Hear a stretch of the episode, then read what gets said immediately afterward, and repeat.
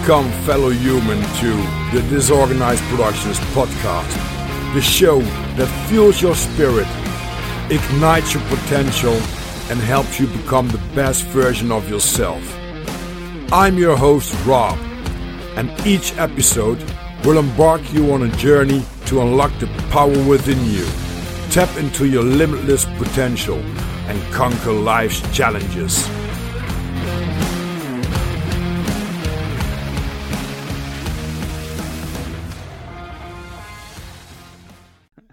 Morning to you. Good day to you, uh, uh, Rob. How you doing? I'm not too bad. I'm not too bad. I uh, I'm very uh, excited to uh, to talk with you. Uh, I, I listened to your um, uh, to your podcast on uh, Flat Earth Files with Yep. uh, with David Hobbs, and uh, then Shane uh, has put us uh, a bridge to us, yes. which is great.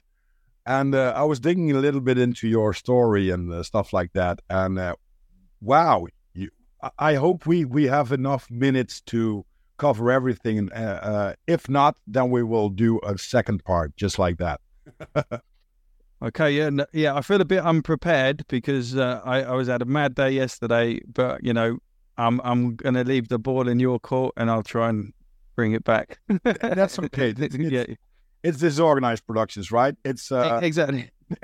Th- There's organised guests. yeah, exactly. So, so, um, the the, the thing is, I, I was preparing some some stuff, so I know a little bit about you, about the introduction and stuff like that.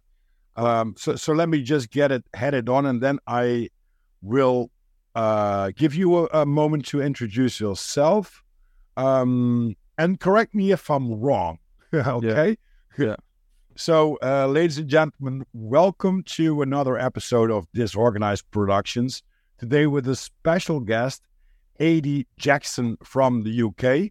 He's a British Italian. He believes in God, but he's not in a rel- not in a religious way. He's a DJ. He likes uh, to do uh, DJing house, hard house, and trance music. Uh, he used to get guests for Charlie Ward show. Um, he's a father of a daughter. He is influenced by David Icke, spoke on Trafalgar Square during the pandemic. Uh, he's a drone pilot, uh, has been a lot, um, has been to a lot of flat Earth meetings, and likes to provide evidence via his drone. He also likes to do travel. Uh, lived in the UK, Australia, and New Zealand and he likes to dig into energy systems and Tartaria. Please welcome Adi Jackson.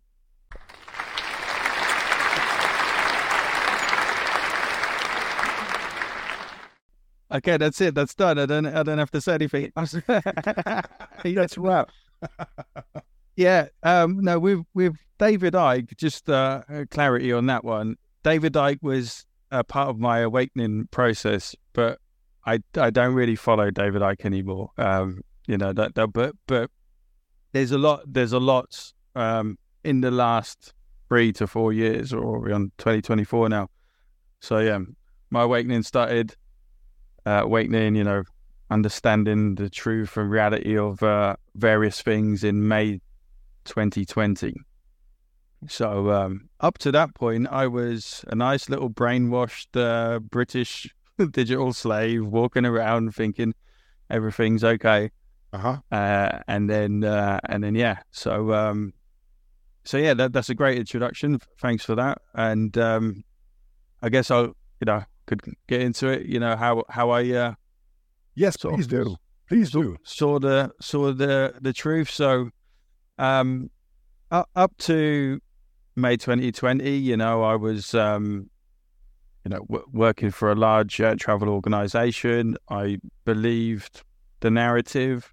I was wo- I was sent home in March. I was working from home. I had my personal computer playing the news on one screen and doing my work at the same time.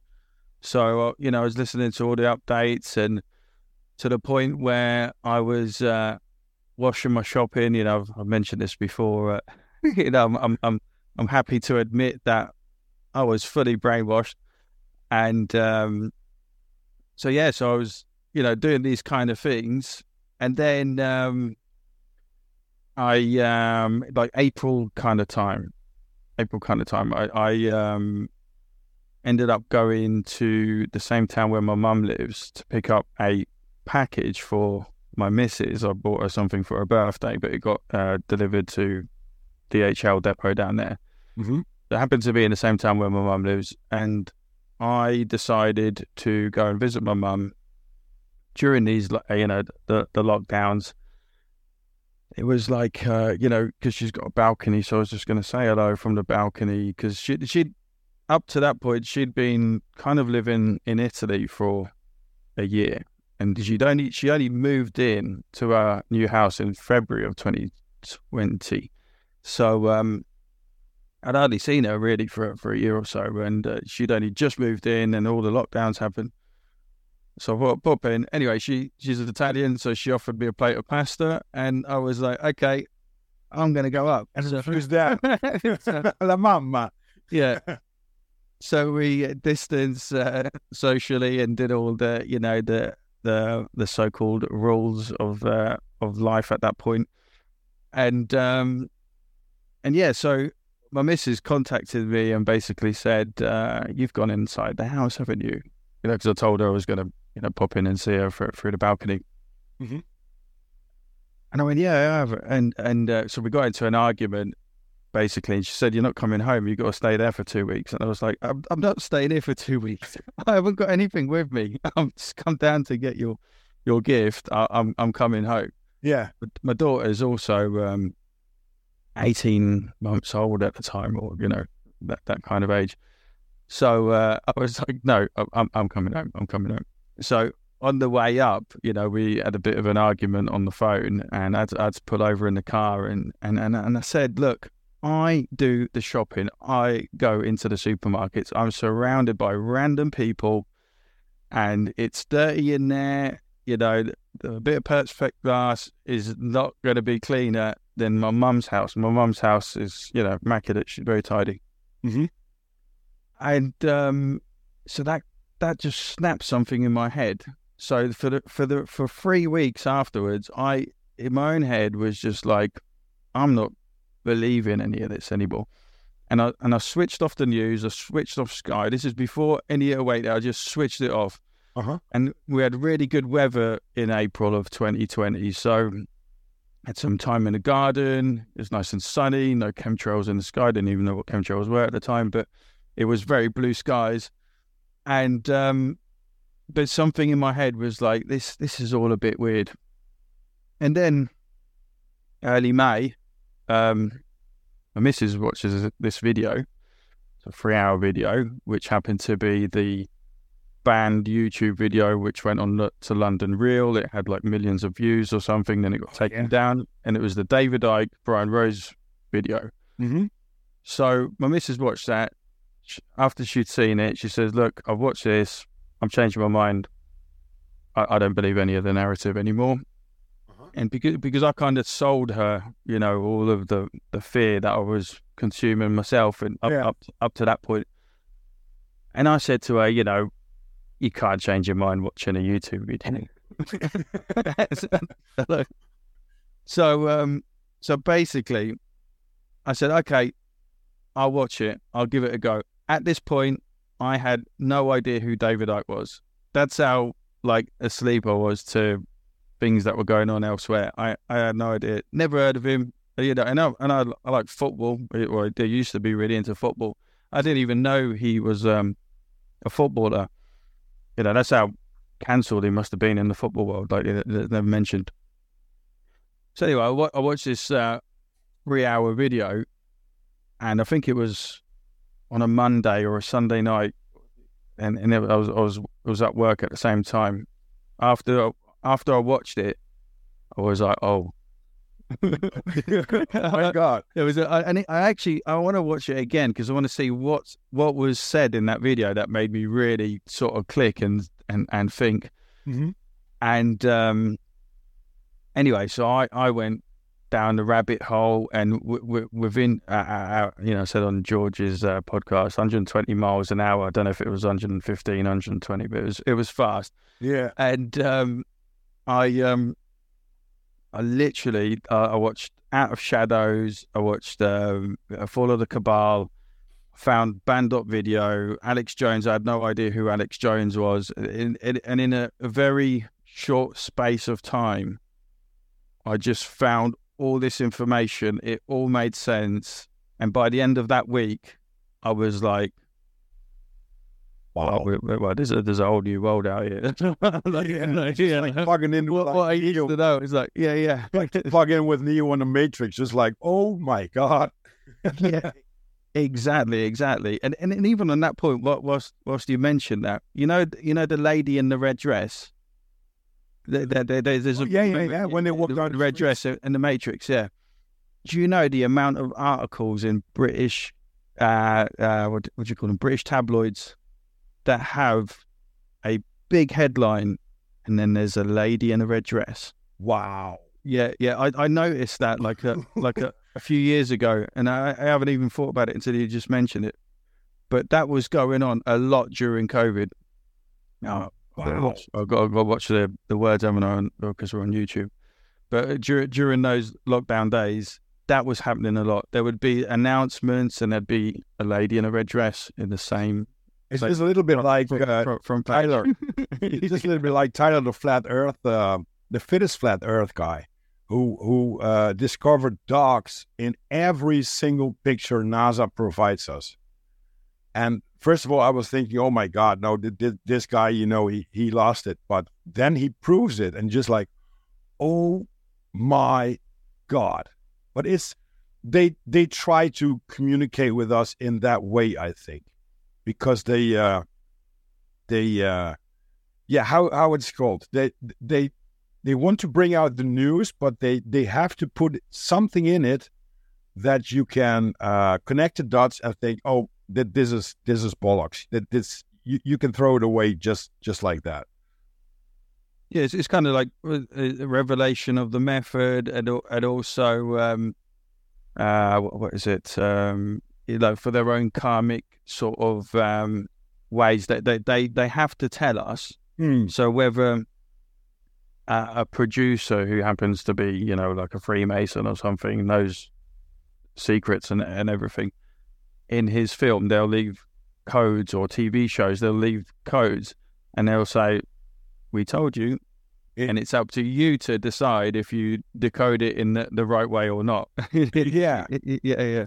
Uh, talking about movies and and and uh you, you turn off the tv and the news uh, in, in 2020 when covid hit. Um do you like to watch movies nowadays? Or No, no. I, I, I, I am, well, I am very, I've changed a lot about myself, you know, like, um, t- to the point where I don't say good morning because morning is exactly. good death. you Yeah, know, like, yeah. uh, the, your morning, I'm not morning any. Spells in English language is unbelievable. Yeah. So I say good day. So I happen to live in Australia. So I'm, I'm, you know, if anyone asks, I just say oh, I lived in Australia. Pick, picked it up. But, but, um, uh, yeah, I just say good day, good day now or uh, buongiorno, which is Hmm. Italian. Italian for good day. Yeah. And uh, just Are very, very sorry. sorry. I have strong days, not weekdays. I have strong ends, not weekends. Yeah, yeah, yeah. And the That- crazy that- part is what you said, just like this this good morning. Um, if you are a, a daughter or a son from someone, uh, you say good morning, dad. What what the hell is that? I mean, Yeah. And mom, just like mummy, come. I mean, um, Oh, like yeah, like relate that to Egyptian. Yeah, I never even thought of that one. Oh my gosh. Yeah. Oh yeah. That that's. But but please uh, please go on. Yeah, yeah. So, so, um, yeah. O- over this time, yeah, you know, uh, I've, uh, I've, uh, I've changed a lot. Basically, I've changed a lot. So, as part of, um, you know, but back to the awakeness. So, something major happened at the end of that that week, which, um, um, I don't, I, I can't remember exactly if I was telling any family or friends at that point what I was looking at in that first week. But at the end of that week, there was on on Facebook there was a page, and it was an anti Bill Gates page, and there was a lot of followers in there. I think it was over a million at one point. And uh, on the on the comments, there was uh, this girl who happened to share a website to, excuse me, um, a link to uh, King of .uk, which is a guy called Joseph Gregory Hallett, who was claiming to be the rightful king of not only England but New Zealand, Australia, Canada, and other, other places in the Commonwealth. So, I click on this link. By this point, you know, by by this point, I'd seen so much on the Q stuff, on um, you know, the the, the child trafficking, just everything at this point. So, I click on this, and and on, and on this website, he's got like an historical count of the real story with re- regards to the royals, right? Mm. And I'm reading it, and I'm like, uh, and it was showing you, um, you know, in the 53 about the coronation and how that was uh, all fraudulent. Like she should, she not uh, the right, she didn't have the rightful rights and all of this. How you know, and I was reading this, I was like, whoa, maybe this is what it's all about. You know, the corona Uh-huh. virus, and, and you know that's how he was linking it to to there. So anyway, um, for a few days after that, because fi- finding this information out, I um, I created a Facebook page. There was no Facebook page uh, about him, so I created one, and um, I fell out with friends and family at this point because quite open mouthed, you know, like I was, I was sharing, sharing uh, everything. And even when I, when I think about it, it's so bad. Like I was, I was sharing this kind of information with people that I hadn't really spoken to for a long time. But you know, I was just, I was just so excited. I was like, look, this is all, this is all a scam. This, this whole thing. This is a bigger thing. I've certainly learned to change my ways. uh, Let's put it that way over that, over this time. So, um, so because of this, I I went down to my dad's place on the coast um, for a couple of weeks to to basically work from home, but but at my dad's place, and it got intense at home, and um, because you know like a week beforehand I was someone completely different, and a week later I'm just saying you know the whole world's a frigging it's not what it is. Yeah. Like, so, um, so I go down there and I'm at my dad's, and my, my dad and I are not on the same page of the COVID stuff at all. And um, it was a, a, a bit uh, backwards and forth for the first few days that I was there. But then in the end, I was just like, let's not talk about it at all. So Mhm. we, we got on all right, keep the peace, you know, and I stayed there and I thought everything was fine uh, by the end of that two weeks. Uh, uh, but yeah, me, me and my dad fell out for a while after that. But um, I, uh, in that time, whilst, whilst I was down there, I uh, got in touch with uh, Gregory Hallett, Joseph Gregory Hallett, and um, explained, you know, I created this Facebook page and everything. And he said that he was getting a, a film crew together to uh, do a documentary. I've got a drone. I said, look, I can come up and do the drone work for you. And yeah, everything is great. So Charlie, Charlie Ward, and uh, there's a guy called Jack, Jack Kidd, um, and uh, David Mahoney. They were part of the film crew that went up to film this documentary called "The Hidden The Hidden King," which you know I did the drone work for. Mm-hmm. And um, so we we get up there. So this was in early June. So at the time, you know, this the madness was still going on. But but you know, for for me, from May to June of that time, you know, all of a sudden I'm on my way to film a documentary Like- like, for a guy that's claiming the monarchy, which is, you know, a big subject when you really think about it. Oh, yeah, absolutely, that could that that could just shuffle the world a little bit. yeah. So you know, I can understand why my friends were against my ideas and what I was doing, but I was just going with the flow. I was like, I was like, look, I found out all this information, and you're living a lie at the moment with all your freaking nonsense of social distancing and all that. If you want to believe all of that, go right ahead. But mm. there's a whole different thing going on right here. And this makes more sense to me. So I'm going to go with that and I'm going to have a look and see what's going on. Yeah. So, um, so I went up there and I did the drone work and it was very well made. The the guy who who who made it was uh, you know he's a professional filmmaker and has, has done some bits. So um, really well produced, and it, it was great to be a part of. So, you know, the first two days that we were there, we are only supposed to be there for two days in this one property. I did say it on the um, uh, the, the Flat Earth Files podcast with George that um, Jack, who was friends with the guy who owned this this big property, mm-hmm. also had another friend in Norfolk, um, and rang him up and said, "Look, we're we're in the area. Um, we were doing this filming, and the other guy said, "Yeah, come round. We'll we'll put a dinner on, and um, you know, have a bit of a social." Uh-huh. Turns out, he's the neighbour.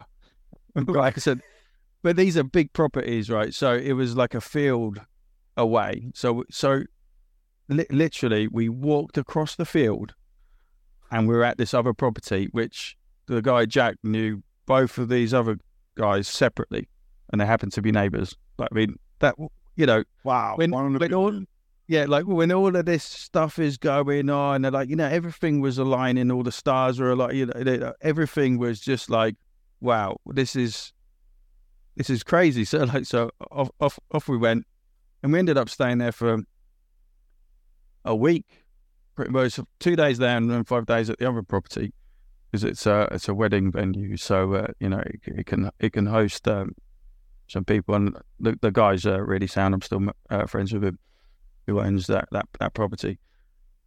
And um, yeah, we just had a good time. Did the did the filming. Um, I met many many great people there, and there's a guy there called Tom Numbers who's very, um, you know, he's he's he's on the YouTube kind of world, uh, uh, the site club. He he does a lot with with numbers, obviously mm-hmm. called Tom Tom Numbers and he's he's interviewed a lot of people in the the truth movement. Um, a lot more on the political side of stuff and Trump and you know the Q mm. kind of people. So you know, and I was um,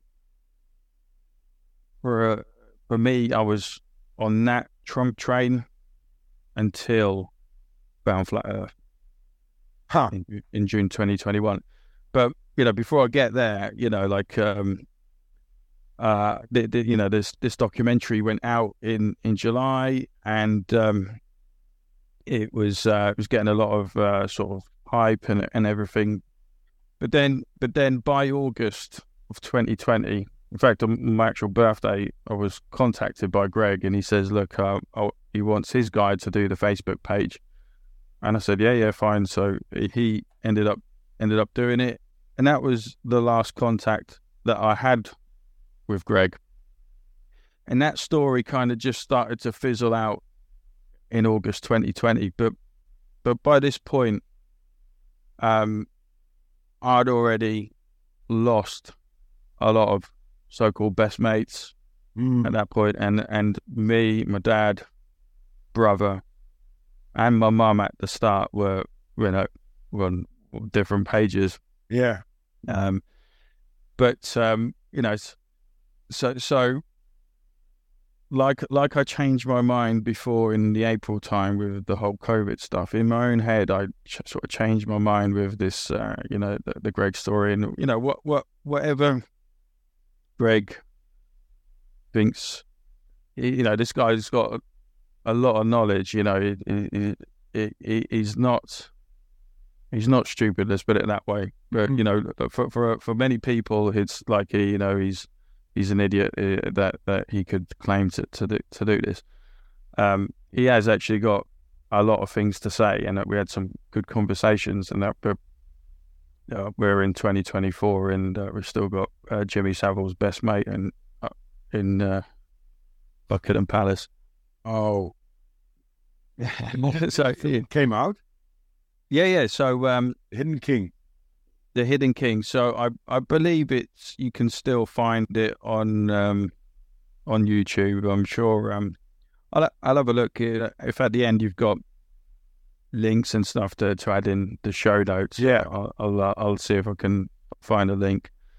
Um, so so yeah, it, it- was well made. And then there was another part, Coffee with the King and Coffee with the K- King Part Two, and uh, you know it was all it was all filmed at the same time, but it was just released in three different parts. Um, and well made. And then and then the story with that is um, that they carried on filming a few episodes in in Spain and Portugal, which is part of uh, Greg's story there.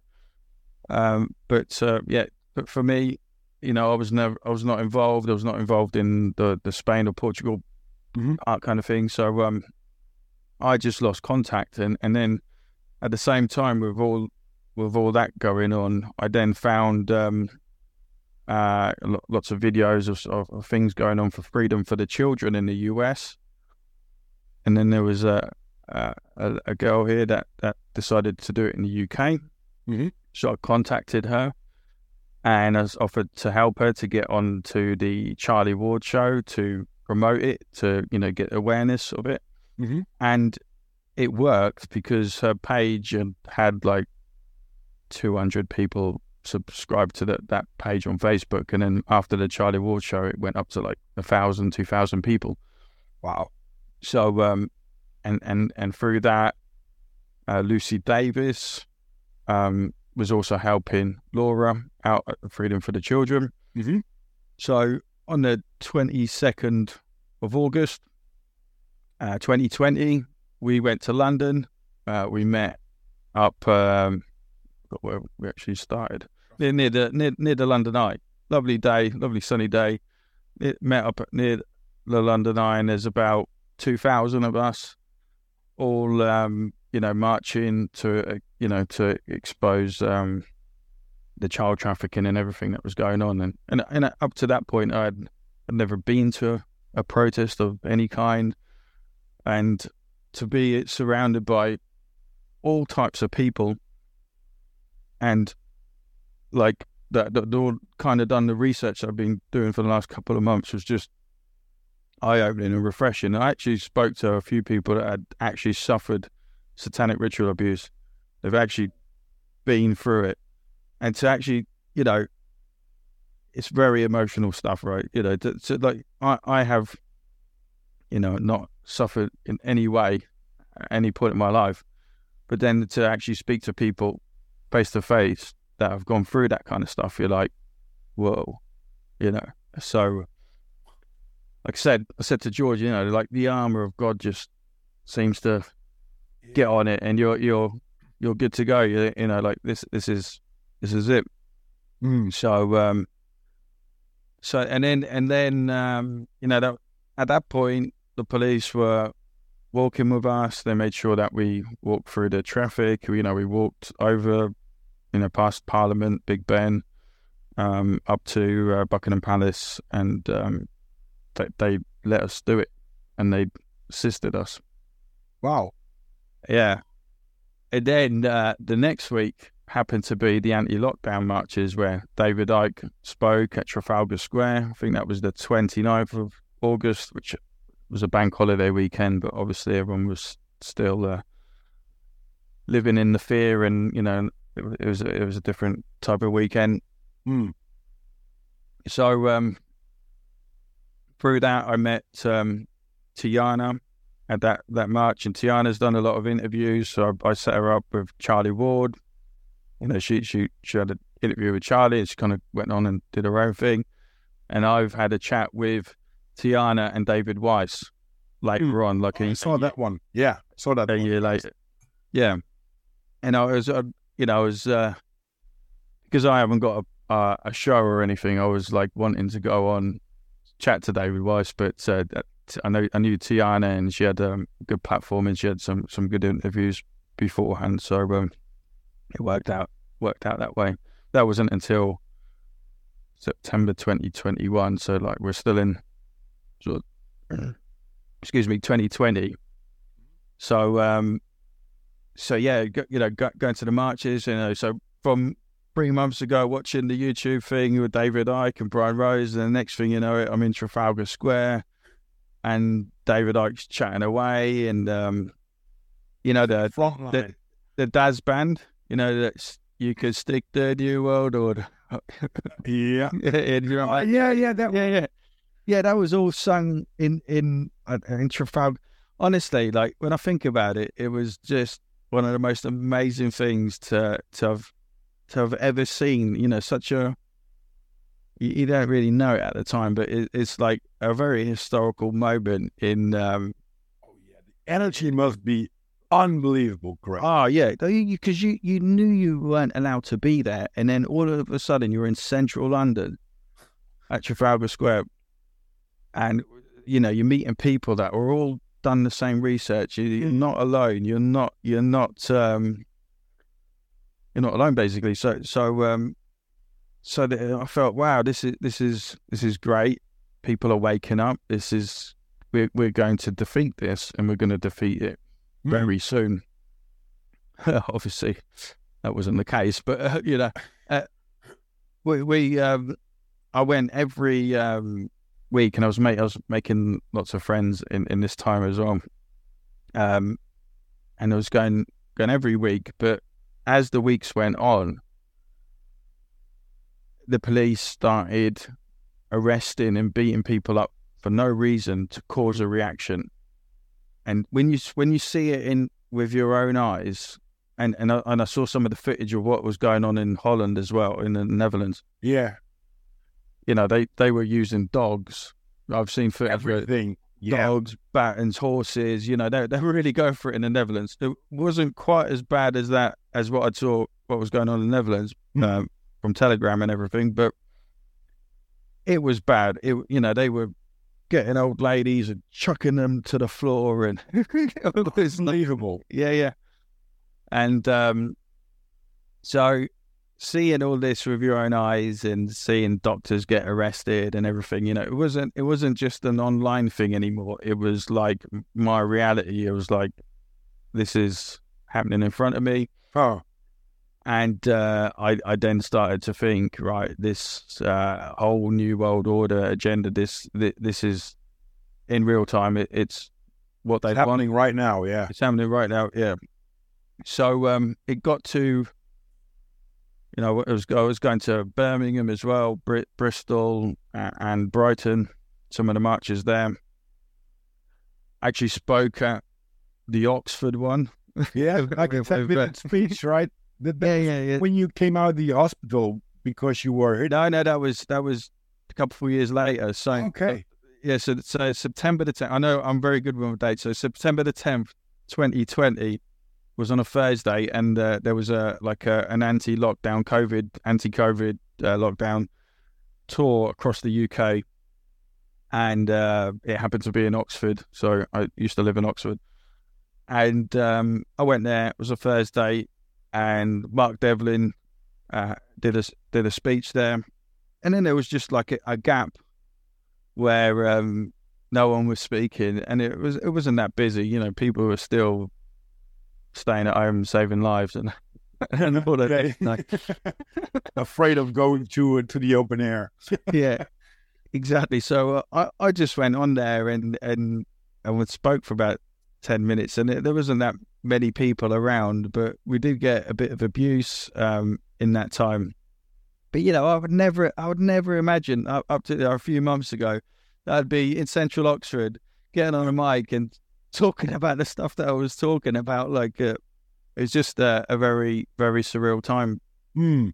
But um, yeah, so um, so anyway, so st- went went to a lot of the the marches, and as time went up, up time went on up to de- December, um, it was uh, getting very uh, brutal. So mm. There was a there was a gap between December and March where there were low marches. I mean, it was it was winter as well. Mm-hmm. Not that you shouldn't stand up for freedom in winter, but you know, it was. Um, was it with the curfew? Did you also had a curf- uh, curfew, like ten o'clock? You, you shouldn't supposed to be uh, outside. We we never had curfews, so okay. so so we had, you know, like a hard lockdown up to I think about July or August, and then then there was a sort of a reopening a bit between August and September. Oh wow! And it was kind of like eat out to help out, and all these kind of government funded um, uh, things. Hmm. But then they announced a tiered lockdown on the thirty first of October. So they announced it on Halloween. I can't stand Halloween though, but yeah, and makes sense now. Yeah, yeah. I've never liked it anyway, but like now I really dis- despise it. Like, and and then um, on the they, they announced a tiered lockdown on the, on the thirty first, and then they uh, they were going to put it into place on the fifth of November, which was Guy Fawkes night. So you know when you know dates and what had dates of meaning and words of meaning and all of this, so so that was what they did, and I was like, can nobody see this? I mean, it's so blatant. It's out on the roof, just like, what? Come on, just look one or two uh, YouTube things that I will send you. Look at it and make up your own mind. And there's no way that you can uh, beat around the bush. You, you yep. can see them right in front of you, but somehow people are just like, okay. Yep. yep. Yeah, just, just flies over the red. Um, so yeah, so they, so they announced this tiered lockdown there in, in November. So so then all the counties became like tier two, tier three, tier four, and you could see all the fear, like you know, Manchester's gone red and London's mm. red and uh, Oxfordshire is yellow, and and I was just like crazy. It was a crazy time. So um, I, I, said to you know on George's podcast that you know um, although all of this was going on, I still had a fairly young daughter at the time and we were enjoying ourselves. You know, we were having family times. We were going to playgrounds. We were going for walks. You know, we weren't stopping that.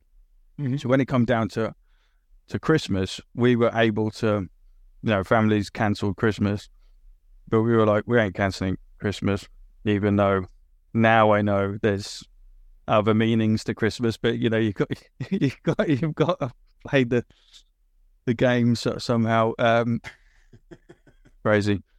Uh, so we, we decided to go to Devon and we had uh, four or five days in, in Devon and we rented this amazing property which we would never be able to rent uh, in any other time of the year. And they, they gave it to us for a third of the actual price and it was 11 bedroom no 11 people place farmhouse. Wow.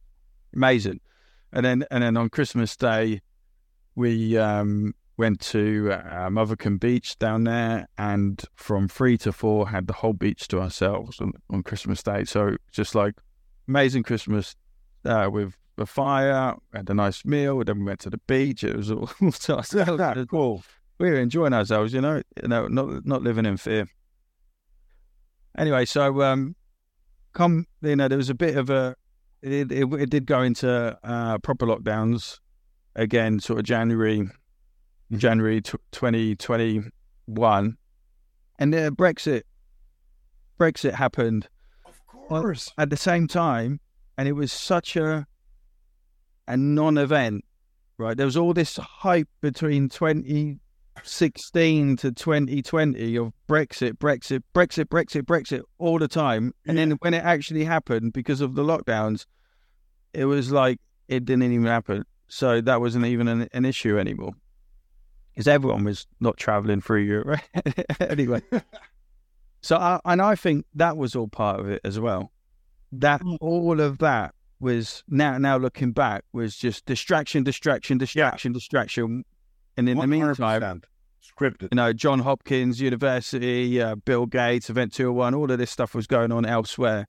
But in the other countries, you're thinking about Brexit and all of this kind of stuff. Just distractions, distractions. Mm. So when, now, when I think about it, you know, uh, it, it's all these tactical things that they're doing.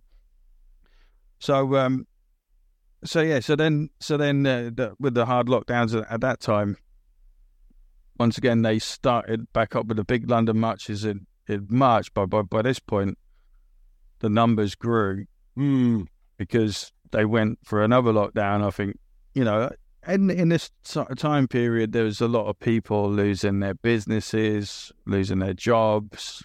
You know, Yeah. not being able to see family members. People have died. They haven't had birthdays.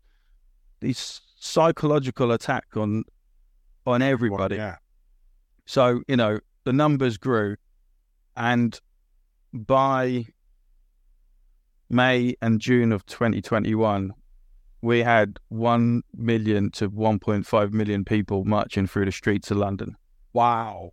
And it was, it was insane. It was insane. Oracle, Oracle videos, Oracle films have done a, an amazing six minute video of, I think, the one in May or June and it's worth watching. I'll, I'll try and find a link, and uh, so so so people can see it and, and check out what, what was actually going on in London. And they used a drone. I don't know how they managed to take off because um, that's the only area in England where it is literally you cannot fly unless you get Uh huh. full full uh, ac- access. But anyway, so um, yeah, th- this was all all kicking off. But in that time, so going on to flat Earth, uh, you know, like I said, I was doing all this networking. I was helping Charlie Ward uh, through his contact Lee. Um, get get guests on, and you know, was, was going to these marches, meeting uh, cool people, they had interesting things. They were going on chatting with Charlie, and, and so forth. And then David Weiss went on around about March or April of 2021. And I watched it, and I had no contact with David. I didn't even know who he was. And I watched it, and I was like, "Ah, that's interesting." Like, like that actually makes sense. Like the whole thing made sense to me. That whole interview made sense. Yeah. And um, I'd heard other commentators in the truth community talk about it, say the Earth is flat, but I'd never seen any content up to that point. I'd just heard say, "Yeah, the Earth is flat," but it, it wasn't like, um, "Oh my gosh, that's that's crazy," because I never trusted the moon landings Mm-hmm. the the information that I'd seen over the last year with with everything, you know, at the, at that point, I I because I was never into um, aliens or anything like that. I was for that that year, so 2020 to 2021, because like you know maybe all of this is true. Like you know maybe there are aliens, maybe there are bases on the moon. You know Mm. all of this kind Yeah. of yeah, yeah, a lot a lot, a lot of the stuff that Gaia push. Yeah. you know Gaia gets sponsored and yeah. ads on YouTube, like so. So that that was all kind of in the background and and all of this, and um, you know the inter- intergalactic federation and all of this kind of stuff that that's that was talked about. Um, so yeah, so I watched that interview with Dave Weiss. That made it made sense to me, and and as I was going to the marches, I was kind of like testing, you know, what, what do you think about flat Earth? Then you know, to, to some of the people around me, and you know, and it was just like a, a side thing. But but come June 20, 20 June twenty twenty one, when I was moving house, because I got so fed up with looking into the COVID stuff and everything, I decided to um, you know look into it. So I, f- I found Dave Weiss again, found his interviews, and through that I found ODD TV. This is one of his t-shirts. Um, and uh, you know Dave Dave Murphy, alleged, allegedly Dave, uh, Mark Sargent, the Flat Earth Clues, and I started watching this all this kind of content. And by the time I had the moving date, uh, you know that that we we moved house, Mhm. I was like, it's one hundred percent flat. Like there is, you know, I was I was properly paying attention to the stars, the moon, Yeah. yeah, and and I was like, Hmm. yeah, each night those stars are there. If we're if we're supposed to supposed to be Flying. flying through space, Yeah. well, It makes no sense to, to see every night the same sky. exactly. And and at that time, at that time of year, it was June. It was nice weather, and I and I don't remember the chemtrails. I'm sure they were around, but not as bad as as it has been since I've started noticing chemtrails. Mm, one hundred percent, because Yeah. you could see clearly if there was a plane flying, everybody was watching because everybody was sitting outside. The weather was great, as you said, Yeah. and people were uh, walking a little bit more. Um, so they paid more attention to nature, to to to new, know to look up and stuff like that. So Yeah. it's just like if you like uh, living in a street where no cars normally pass. If a car passes, just like what what is this? So I totally agree with you that in well about two years there was a, a sky with almost no uh, flights. It was beautiful blue. that the nature gained back. So Yeah. some paths that you could walk in nature uh, at forest tracks and stuff like that. They they were just o- almost overwhelmed by new greenery. I love that. yeah, yeah, yeah, yeah, and yeah. It was ama- It was amazing. It was like um, you you could the, the sky at night was was was great. You know, you could you could really notice it and pay attention. Mm. Obviously, changed in the last couple of years, like especially here in the UK. Oh yeah. Um, so so yeah, so um, so when when I started looking at this, you know, I I, I said to um, my missus, you know, I was like, uh, you know, the Earth's flat, you know, and she was like, How should react?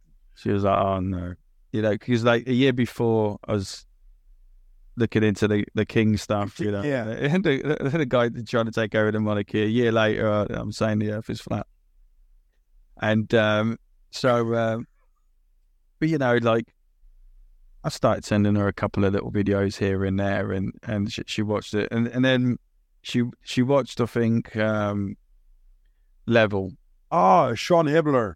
yeah, Love that. Oh, yeah. and and a It's like few other little bits, Episodes of it, right? Level, level with me, and the next level. and the next level. Yeah, and he's making a new movie about uh the old world order. I think it is. Yeah, I can't wait for that. That's going to be Yeah, check out that guy's uh, listeners because he, he he made really good documentary and it makes sense when you look at it. So, uh, If you watch those three, Victor, yeah, she watched Level and and I think Flatten the Curve, made by uh, V- Vika Driziv, Mhm. who does um who does a podcast as well, and uh, yeah, fl- fl- Flatten the Flatten the Curve was when they uh, interviewed all the sort of uh, submarine operators and uh, ex U.S. Navy pilots and. That, that's really well made as well. So she watched those two things plus a few little clips here and there, and she was like, "Oh yeah, yeah, it's yeah, it's flat as well, so it, it, it makes sense to her as well. But my missus is the type not to look into stuff constantly. Whereas I'm, a little bit too much going on I'm a little bit to different. process. yeah, yeah. so I, I used to be really into football and uh, you know a Manchester United fan, right? And uh, I I still watch Manchester United for the 90 minutes. Like I zone out, watch the game. I, I enjoy the playing game games that, that everybody of the, the the bread and play that everybody needs.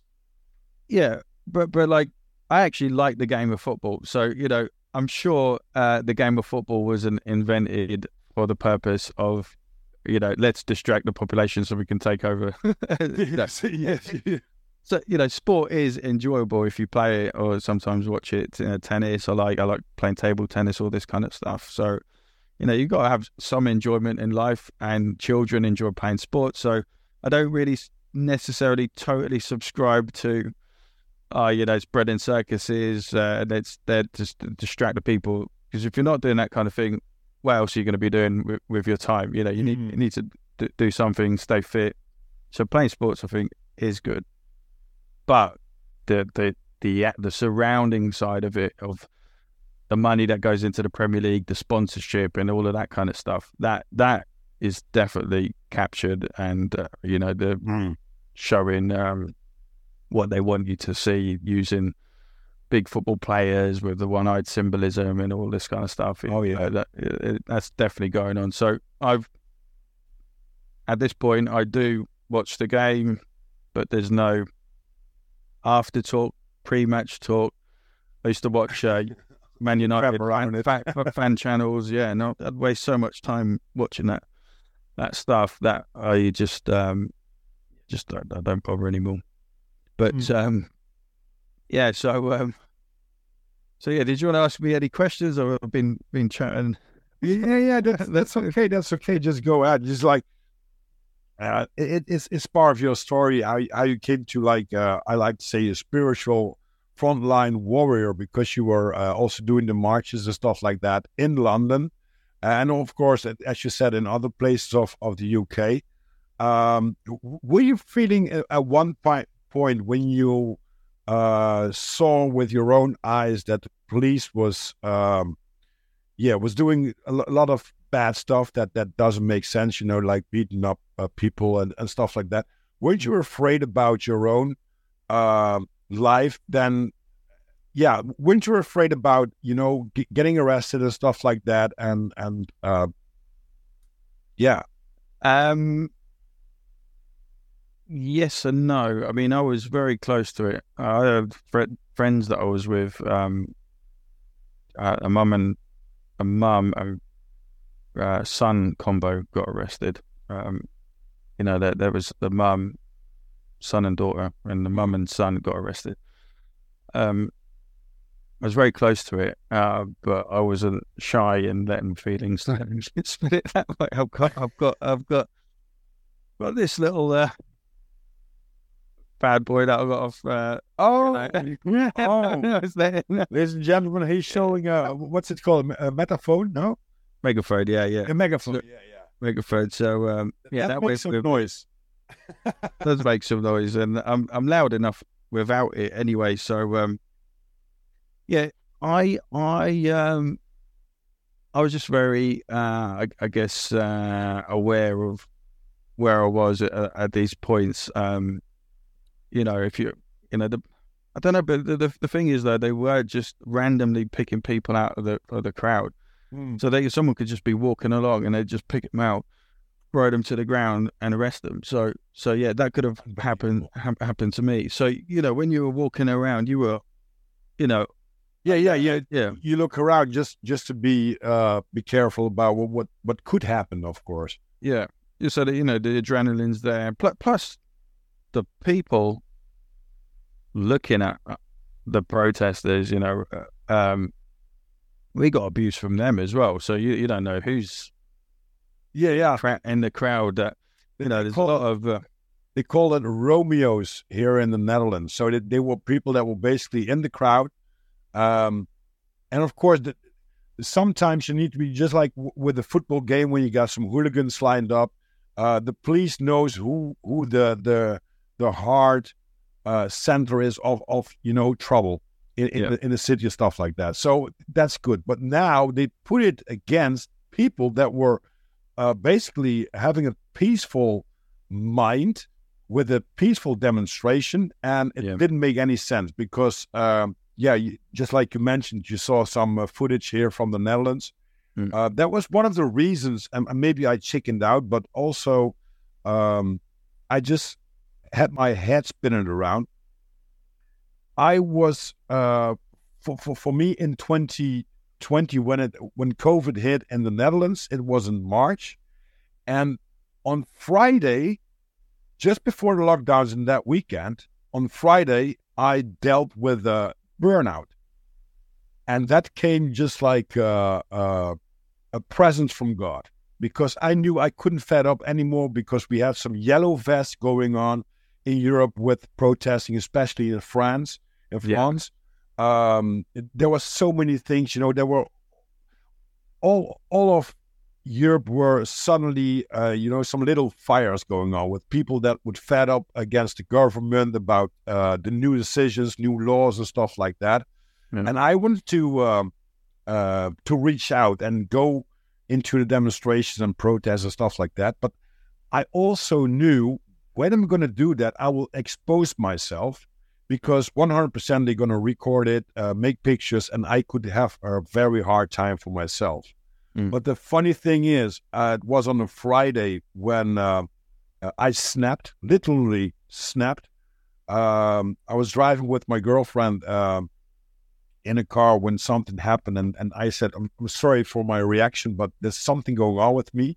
And she said, You're I got very twinkling eyes because I love life and I love everything around it.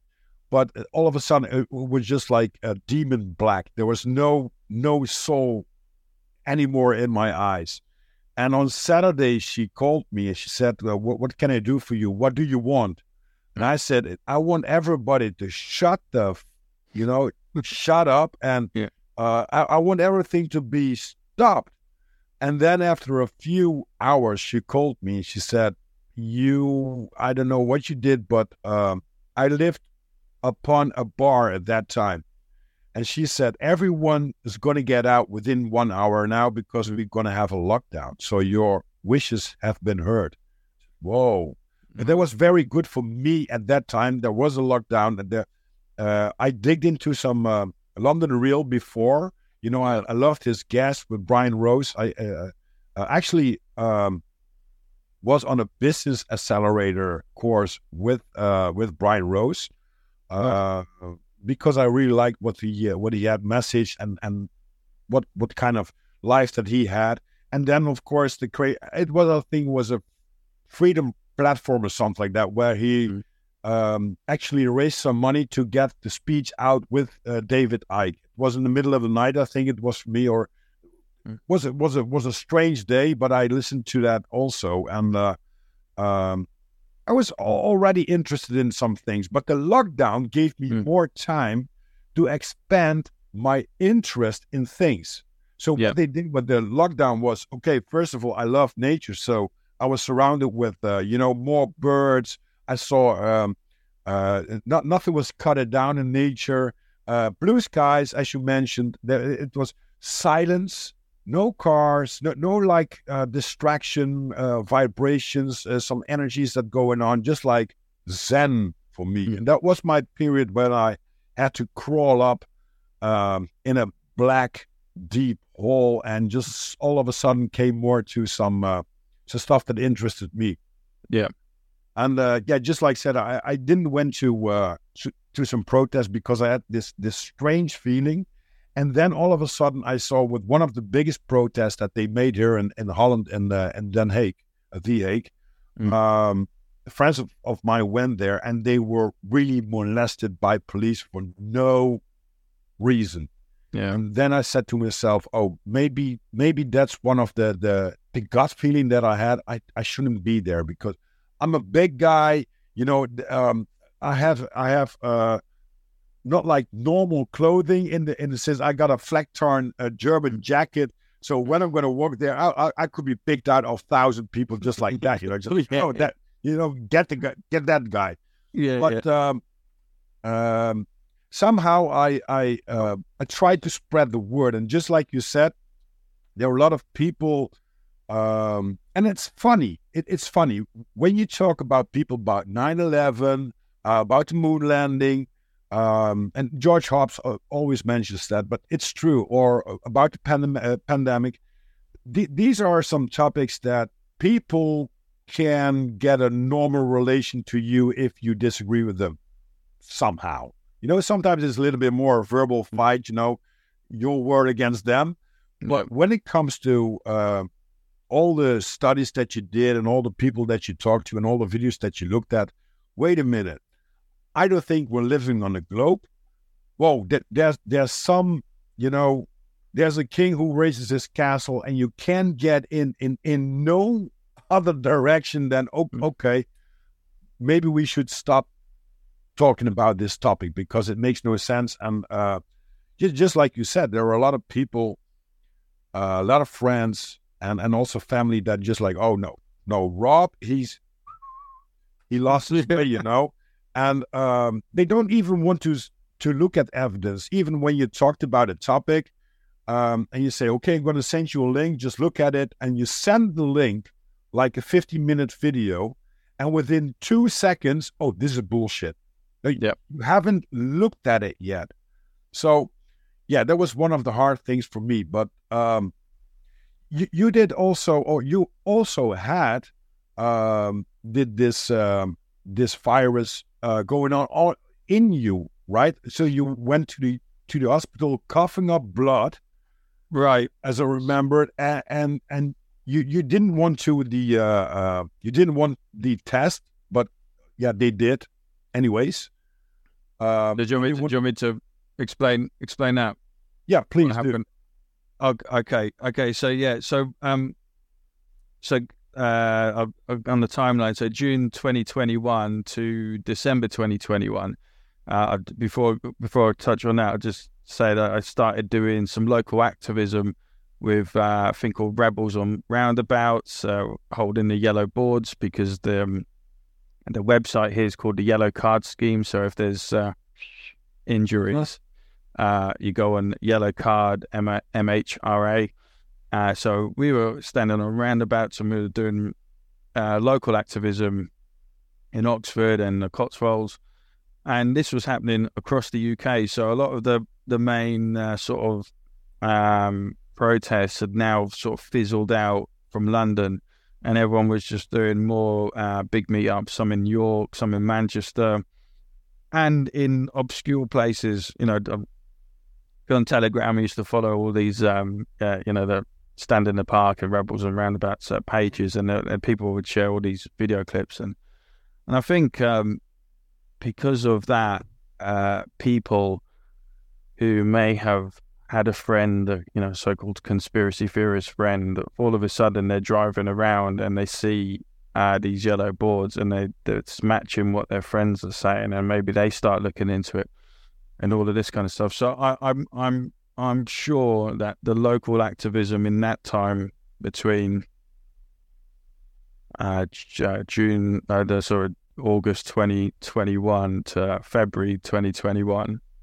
stopped the lockdowns. They they stopped it in February 2022. Was getting too much attention to that they knew and yeah. was waking up, right? Yeah, yeah, I, I I believe so. But yes, my uh, my time in hospital, like you know, living these last two years uh, at at this point. So this is December December the twenty eighth. Um, December the twenty eighth. I was with my family. It was about eight o'clock at night, and then all of a sudden, my body just went. Woof.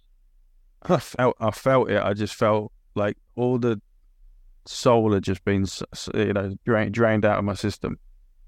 And I was like, I need to go to bed. I need to go to bed now, and I need to go and lie down. And I and I basically stayed in bed until the sixth of January. Um, wow!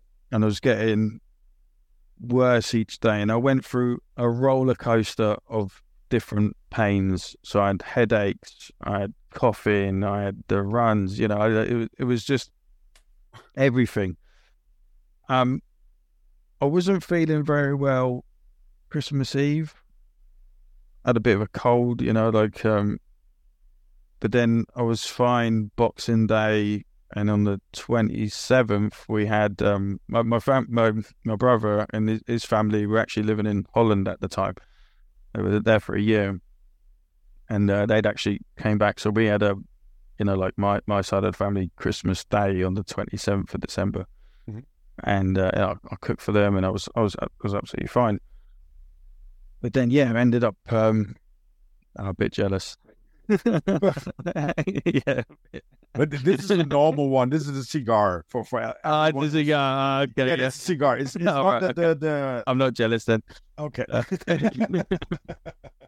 but um, yeah, I'm I'm a private hire driver now, so I don't I don't I can't do that stuff anymore. But um, uh, mm. I, I, I, did I did uh, like it back in the day. Oh, I can uh, tell you, I, I did that almost every single day. Yeah. Until like two months ago, something uh, I, I, like to challenge myself, e- even if it's to be, you know, when I see my own patterns mm. uh, and I think, oh, wait a minute, that's not healthy or that's something like, you know, I should change. I yeah. want to change that. And and all of a sudden, like I'm I'm almost 51 uh, years young. All of a sudden, two months ago, I just had something like, you know what? I'm not going to bed before I'm going to have a joint normally, but now yep. I will and somehow it it uh, I don't have the cravings and stuff like that, and I don't say I, I won't do it anymore. Yeah, but it's something like, uh, especially when you're doing podcasting and, and the stuff that I do in, in, in, in business life and stuff like that. Sometimes you need to clear your head. Yeah, and um, t- taking a joint is, is is I mean I love it still. It's like uh, drinking a beer. I love it, but the the way I look at it now and the way I'm. Uh, more yeah. self discipline. Yeah, more so, more so. got to challenge yourself when Yeah. when you want to get uh, getting another level somehow. Yeah.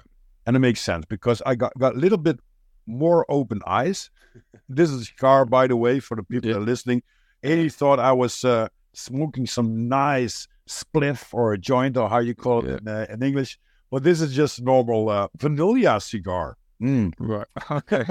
Because I don't smoke anymore, yeah. th- that's the basic stuff that I put myself up. That uh, you know, th- the excuses that that my own system uh takes care of. You know, I'm not Yeah. smoking cigarettes and stuff like that, but I'm gonna have a cigar. but please tell. So, so you um, so Yeah. basically you, you uh from from Christmas to Boxing Day until 6th January, you you you- were really bad because you were coughing blood, right? yeah. So so up on this on the sixth of January when I woke up, um, you know that's that's quite a, a date, isn't it, with the so-called insurrection in the U.S. and Epiphany as well. You know, it's, a, it's quite an important date in the calendar. But um, I um, I yeah, well, I basically woke up and uh, I was coughing blood, and up to that point, you know, because everything that had re- been researched, you know, I didn't, I didn't want to go to hospital, but um, my missus was getting in a bad way as well. She was starting to really deteriorate and wasn't able to look after me anymore. You know, my my, my daughter was uh yeah, three and a half or something at the time. So, so you know, toddler, fairly young, needed to look after her already. So, um, so I just called up the um, uh, nine nine nine, and they were within a house in in an hour. Yeah. And within an hour and a half, I was in the ambulance, and, uh, and they w- wheeled me away. But you know, I was so uh, sort of strong minded that I was, I thought that I'd be back the same night. Wasn't. yeah, I got a story to tell you too about that. But go ahead. Yeah. So um so anyway, so they uh so you know uh you know COVID for me still to this day is just a word. I think they rebranded in, influenza uh, Mhm. and you know maybe maybe maybe there's a, some sort of poisonous things in the in the sky. I, I, I don't know. I don't know what it was. That it that- makes that no up. sense to to to have something Yep. yeah different okay yeah Yeah, but I was. I was definitely in a bad way, and uh, it, you know, in the end, uh, you know, I'll, I'll tell the hospital story, but they they diagnosed me with severe COVID pneumonitis. That's what they diagnosed me, the so-called Delta variant.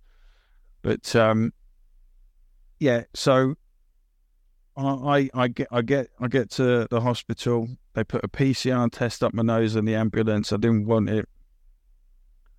And then uh, they took me in and they put me in this sort of it was a waiting room, but not with other people. It was just like um like a room that you wait in before you get a hospital bed. oh yeah yeah And it was January. The window was open. It's freezing cold. You know, c- considering I'd been lying down like this for you know like eight, eight, nine days in my bed, warm, uh-huh to then be uh, luckily I wore my uh, I wore my dressing gown, so I was I had my dressing gown, but you know, window open. I feel God, I feel cold think, thinking about it, and then uh, and then um, yeah, so I'm in this waiting room. So I get there about eleven o'clock in the morning, and then um, you know I get these doctors coming in. They're all asking me all these questions. You know, the jab and all this kind of stuff. I said no. It got it got to about two o'clock in the afternoon, maybe three o'clock. I'd, I'd been for a CT scan and, and all of this. And this female doctor comes in and she basically says, you know, quite calmly, sits down next to me, you know, um, we're going to give you remdesivir, we're going to give you tocil- tocilizumab and uh, and all of this. And kind, kind of said it very casually, got up and left. And I was like, remdesivir, where have I heard that before? So so I, I, I, I, you know, all the research and everything about everything, I'd kind of heard about remdesivir, but I, I hadn't really looked into it too much. So anyway, I went on uh, BitChute Mhm. instead of YouTube or anything. else. Yeah. I just went on BitChute and I typed in remdesivir, and up pops up ten results, and one of them was a 17 minute video by Dr. Bryan Ardis, who um, his father-in-law of May 2020 was taken into hospital, was given remdesivir. That's the protocol in the US. You've really got no option uh, Mhm. in the US. You, you go into Light on his belly, what probably. Mm. And they give you. A, I think that's how Rob Skiba went. Big, big flat earther. Yeah. You know, I, I was watching a, an interview actually with uh, Rob Skiba's son, Jeremiah Skiba, and Eddie Bravo. Um, he might be worth having a chat to Oh, with for for a future podcast if you can get hold of get hold of him. Yeah, it'll be a be a good one. You know, he he's uh, he seems I haven't finished the podcast yet, but he seems to be wanting to uh, follow in his father's footsteps and um, you know expose uh, uh, the truth. Mm. So uh, which is which is great. Um, but yeah, so I watched this video uh, uh, on BitChute, and um, basically Dr. Bryan Ardis, who had this situation happening in his own personal life, has, had then spent from May 2020 to that point, you know, January 2022, looking into remdesivir, what it does, and everything. So, so his research found that they were giving this to Ebola patients in 2018 Mhm. and 54% of these Ebola patients in, in Africa that they, they, they gave it to, um, they ended up dying, right? So, Wow. so what so what happens is when you take remdesivir, it shuts down your kidney and liver functions, and then your bodily fluids that naturally go through your kidneys and liver Mhm. build up, and the, the water, the fluids goes into your lungs, and you end up drowning from pulmonary edema. So that's Wow. this major side effect of, of remdesivir. So I'm, I watched this video. Right? Like, at this point, I am old. I am feeble. I've not been to the toilet properly. I haven't eaten very well. I am the weakest I've ever felt. And I, I knew that had I taken remdesivir, it would have killed me probably that day Yeah. it, it, it would have finished me off because I I had no strength at that point. Huh. So anyway, I watched this video, you know, and I was like, holy crap. So then literally about an hour, two hours later, the nurse comes in, a male nurse comes in with the remdesivir on the on the thing because they'd already put the um Oh yeah. tube thing ready Yeah. to go. Huh. And um, oh, and another thing, they they gave me another PCR test in that waiting room against my will. I did not want it, but she just shoved it up my nose, went like that, and you know, Oh. jumped jammed it on. So two two of them. The one in the ambulance, he was a bit uh, more um, nicer about the the whole situation, but the not the nurse uh, in in the waiting room. Hmm. So I was very, very annoyed by that. Um, so obviously they said I tested positive for COVID. So you know I don't believe in the PCR test. But but but there you go. Um, Kary Mullis, the inventor of it, you know we we all know this. Said Yep. that they, they they they can they can do whatever they want with with them. So anyway, um, so I the, the, the male nurse comes in with this remdesivir. I say no, I don't want it. I'm not having it. And he was a bit stunned. He was like, why? Why? And I was like, just don't want it. Don't- Not having it. So then up to nine o'clock, I probably had another two doctors come in and giving me the sales spiel of why I should take it and the fear porn. Um, so I said no, kind of left me alone. And at 9 p.m., they managed to get me a room, but I had to share this room with two other people. But when they put me on the wheelchair and they wheeled me up, they wheeled me up into the COVID 19 red zone. Um, I was, I was like, what is going on? Going on. Yeah, yeah, yeah, yeah. Reality, just like it. you're fighting that that that stuff all the time, and all of a sudden you're in that. Yeah, yeah. I, I was in the belly of the beast, right? And and Oh, can't believe it. So I, I, I'm in this room. There's two men in there, uh, also patients, but one of them was in his 60s and 70s and losing his mind. He was calling out for his mum, and he was doing this throughout the whole night. So I didn't sleep very well or uh, or at all. And um, and the other guy was just coughing and very old. and so so I'm in there, and then um, yeah, so between six o'clock in the morning, uh, this is the seventh of January now, uh, six between six and ten a.m. Multiple doctors came in. They give me the Fearporn with the CT scans. Uh, they took my blood, and it, it hurt as well. It, like, it, the doctor who did that, you know, just didn't, didn't care, and um, still feeling absolutely w- weak and vulnerable. And um, yeah, I, I kept, kept, refusing it, kept refusing it, and um, they were just giving me the fear point. They said if if if you don't do it, you're going to be in here for a, a, couple a couple of months. You'll be you, you you know you could be in the ICU. You won't be able to see your family. All all of this, and I'm like, I was like, there's no way I'm staying in here for two months. I'm getting out within a few days, uh, uh up to, up to a week. Uh, mm-hmm. And they were like, I don't know. Well, you know, if if if you how how are you going to get better if you don't take all this? There's a backwards and forwards. Yeah, backwards and forwards. You know, and like I said, I'm still weak at this point, still not eating properly. Um, I'm, you know, I got my my voice is very weak, you know, but I'm still fighting. yeah, yeah. the, the, the, just the, the system. I was like, nah, nah, nah. I'm, I'm, uh, I'm, I'm uh, not doing what you're telling me to do.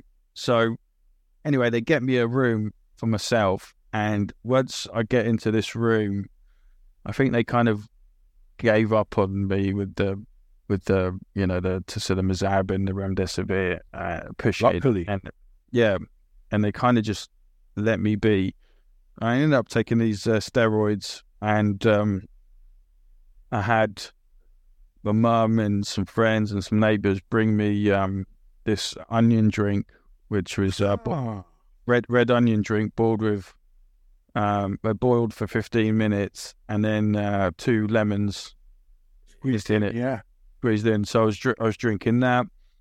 I was drinking like uh, fruit smoothies had vitamin C, uh, vitamin D, you know, potassium, magnesium, which is all in onion. Zinc, yeah, zinc, yeah. yeah. I was, take, I was taking all of that and, and the air. So the, the air was really helpful. And gradually, uh, I started getting better. So uh, I think by the by the tenth, they could see improvements. Mm-hmm. And um, you know, I ended up you know, cut cut a long story short, I was out of there on the on the twelfth of January. But wow, the the the main, the main bit of that was like the first forty eight hours was a battle. You know, it it was me against the system of mm-hmm. their protocols, and luckily, and, and I beat them. you know? Yeah, but luckily, if you if you listen to your story about the the PCR test that was forced to you, yeah, luckily you were probably awake on that night when you were uh, at, at, the, the room with the other two gentlemen because when you would fall asleep probably they, they could put that remdesivir in you without noticing because they did twice yeah. against your will they they could put it up. That's very true. Yeah. Unbelievable. I never even thought of that. I never even thought of that but but yeah but it's it's funny because I heard a story about I think it was Japanese soldiers. They have hmm. one task uh, within their training system. They have to be in cold water like two or three days. The only thing they get is onions. I think right. Andrew Tate told told that. I don't know about uh, about that. I, I, looked into it, but um, I was having a, a a little bit of flu like a year ago, and I was mm. thinking about these onions. So what I did is I, I sliced them like uh, thin slices and put them under my feet, and then mm. put some socks on it.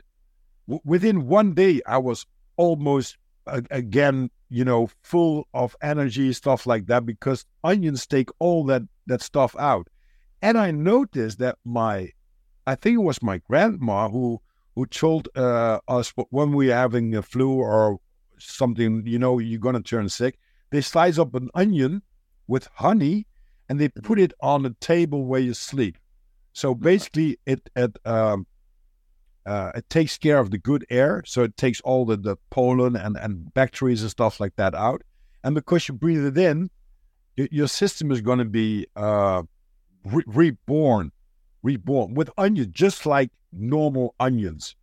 And uh, that brings me to a next point because um, onions are onions. You can see that. But nowadays we have grapes without any seeds. Seedless, seedless yeah. grapes. Yeah. G- GMO stuff that I really do not like because eventually you could go to the grocery store, get yourself for 25 bucks and stuff like that, or euros or pounds, whatever uh, currency you have.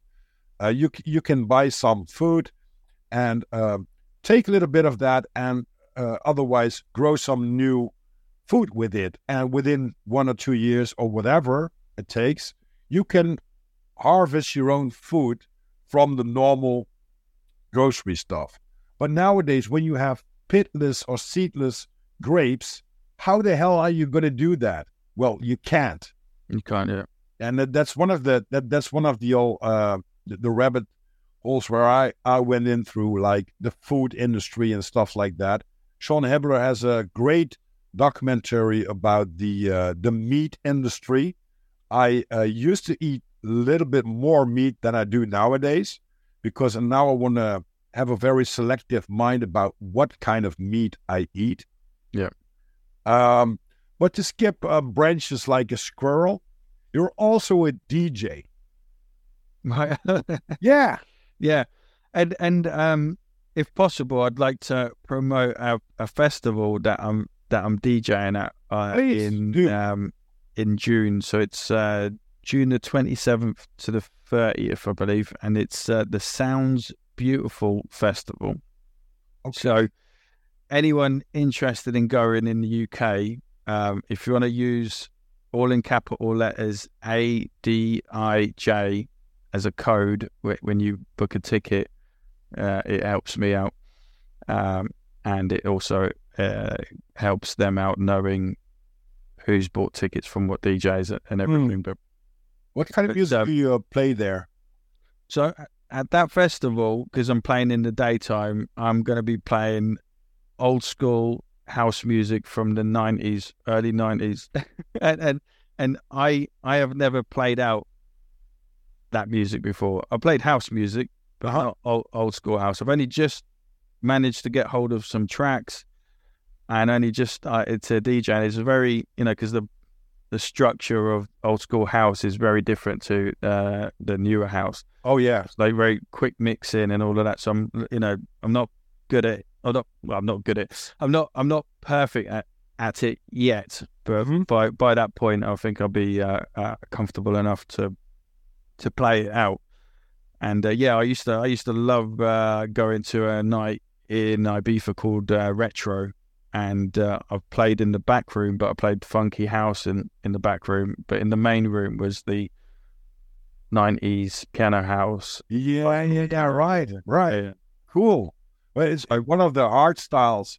Uh, the hardcore style was uh, developed in the Netherlands, and I know that I wasn't into the house scene, not at all. And I went right. to uh, Italy, which which had at that time one of the biggest open air discos it was Rimini. Huge. It was Janux, I think it was called. Janux. Rimini. Uh, in, in Italy, yeah. In Rim in Rimini. Yeah, in Rimini, exactly.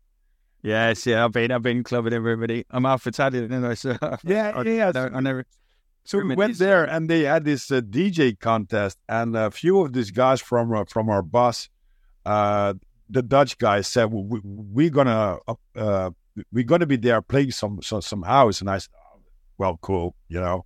Mm. And it was at the time where house wasn't um, mainstream at all, not at all. The the prodigy wasn't in on the radio, stuff like that, you know. And uh, um, they put it up this record, and it was just like the, the real Dutch hardcore. Mm-hmm. Right. so uh, they won the contest, and it was at the time when uh, I like to move it, move it, I like Oh yeah, yeah. it was one of the the The mid, you know, the one that, that touched the main frame of of, of, of music. And um, yeah, I had then uh, Eric, Erick Morillo did that track. yeah, yeah, Real to re- Reel 2 Real. yeah, Yeah, for real yeah. to real in a, Yeah. yeah. And He's then a rapist. I went to some house parties here in the Netherlands, which were uh, uh, the hardcore parties, and uh, I touched based on, on on a lot of you know the acid house and stuff like that. I really like that. Yeah, yeah. That, that's that's it. Yeah, the and underground. We got a message on our Eric uh, Ericsson uh, uh, mobile phone, just like uh, eleven o'clock in the, in the evening. Just like if you go to there and there, you need to walk like three hour of a three uh, three mile walk. But there's a there's a place in the woods and there's a bunker, and we're gonna play some music. And this was the sound systems were going on, stuff like that. We, we- I had a great time there. It was a uh, beautiful people, great music, and uh, there was a lot of drugs involved also, which made it all good. yeah, yeah. what kind of gear do you use to to play your? Uh, at because I got a DJ 400 uh, table right here for record bo- box. I yeah, the Pioneer DDJ. For, yeah. yeah, Yeah. I bought that. Uh, well, one month when we were into uh, uh, into lockdown, Mhm. because uh, packages were sent and stuff like that. You, just like you said, you know, you, you shouldn't greet your mom and stuff like that, but you could uh, get some packages. Uh, me- the meals were, were on the front porch. Uh, you could go sometimes to uh, uh, uh, to a supermarket to get your food with all the other people that touch everything and stuff like that. So it's crazy time. But I, I bought this uh, this table and I got some YouTube uh, um stuff on Disorganized Productions uh, channel uh, that I did with the DJ, um, and I really liked it because I want to mix some rock and some heavy metal stuff into the house also a little bit. Right. So um, because I like music somehow, and uh, I, I- I spent hours and hours, and it learns very fast. I had um, this Beatport. I think I, I, I took some tracks that are allowed, the, the uh, high quality, so you can really do some stuff, and Yeah. then uh, start up the thing, and then within a few minutes you'd be lost for hours. You know, blah, blah, blah, blah, blah. and trance. I like trance also. But Yeah, that's what that's one of the that's one of the styles I play. So um, so yeah, I, le- I learned to mix and trance in 99, 1999 on vinyls, and then I played my first club, which was Sundissential. Uh, at the Q Club, which is a quite an amazing venue, It's it's gone now. It's not, doesn't exist anymore. There's a documentary on it uh, about the Q Club, and uh, played in the members room there and I played hard house. So I, I then kind of had this like hard house uh, time and I played um, uh, you know across the UK. Uh, I was I was never like a, ma- a major DJ, but I certainly had a, a taste of it. Wow. And I've, I've, I played uh, the um, uh, Sanctuary in Birmingham in front of a thousand people in the same venue where I've seen Paul van Dyk and everyone else play. So different night, different nights of Hard House Heaven. I I played there, and it was like you know to to have gone clubbing there, and then all of a sudden I'm in that DJ box playing in that club. I was like, wow, this, this is amazing. Wow. It's just like being on a protest and then all of a sudden be in the belly of the beast, like in a hospital. Yeah, yeah, You know, some, somehow you, you're manifesting something that, that works all right. and now you're Yeah. at a festival.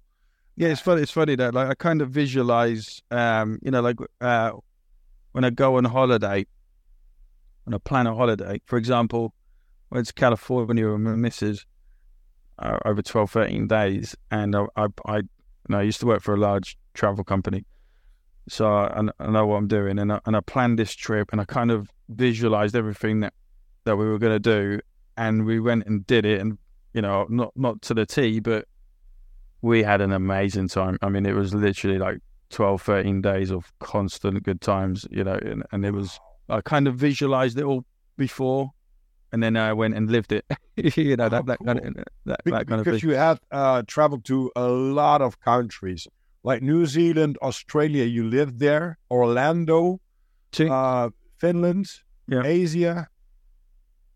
So I've, I've I've lived two years in Australia. I've lived in New Zealand, and I've lived in Milford Sound in New Zealand. I've spent eight months there, which is one of the most iconic parts of the South Island.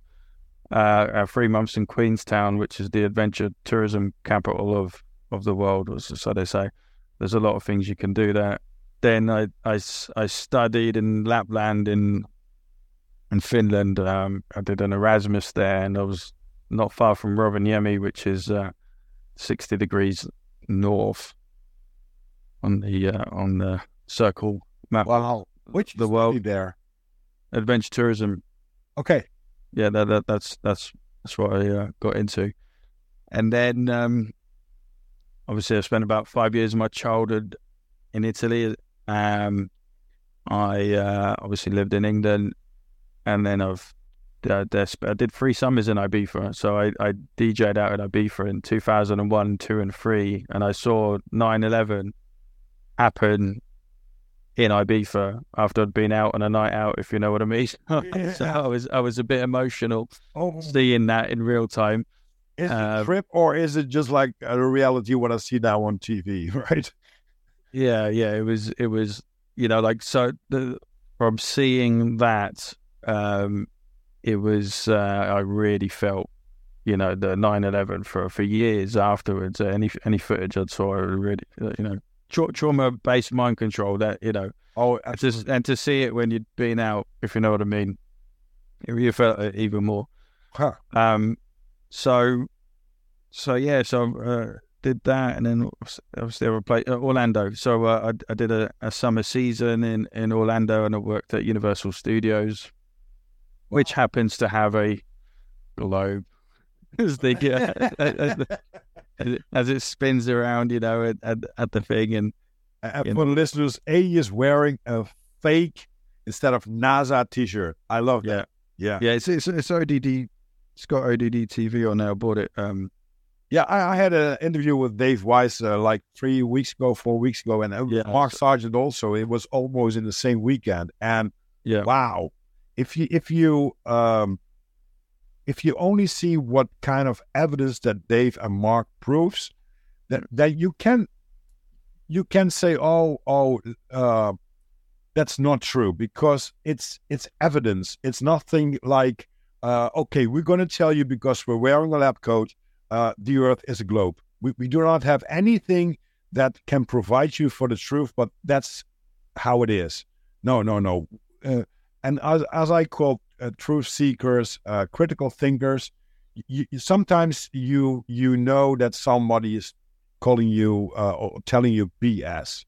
And w- what we can do nowadays with the the the, uh, the, technology that there is, we can dig into some stuff and see for ourselves. Wait a minute, it doesn't make any sense.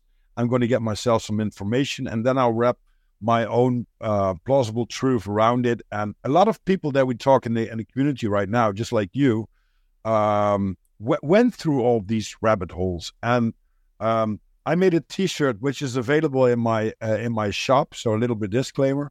Um, trust me, I know what I researched.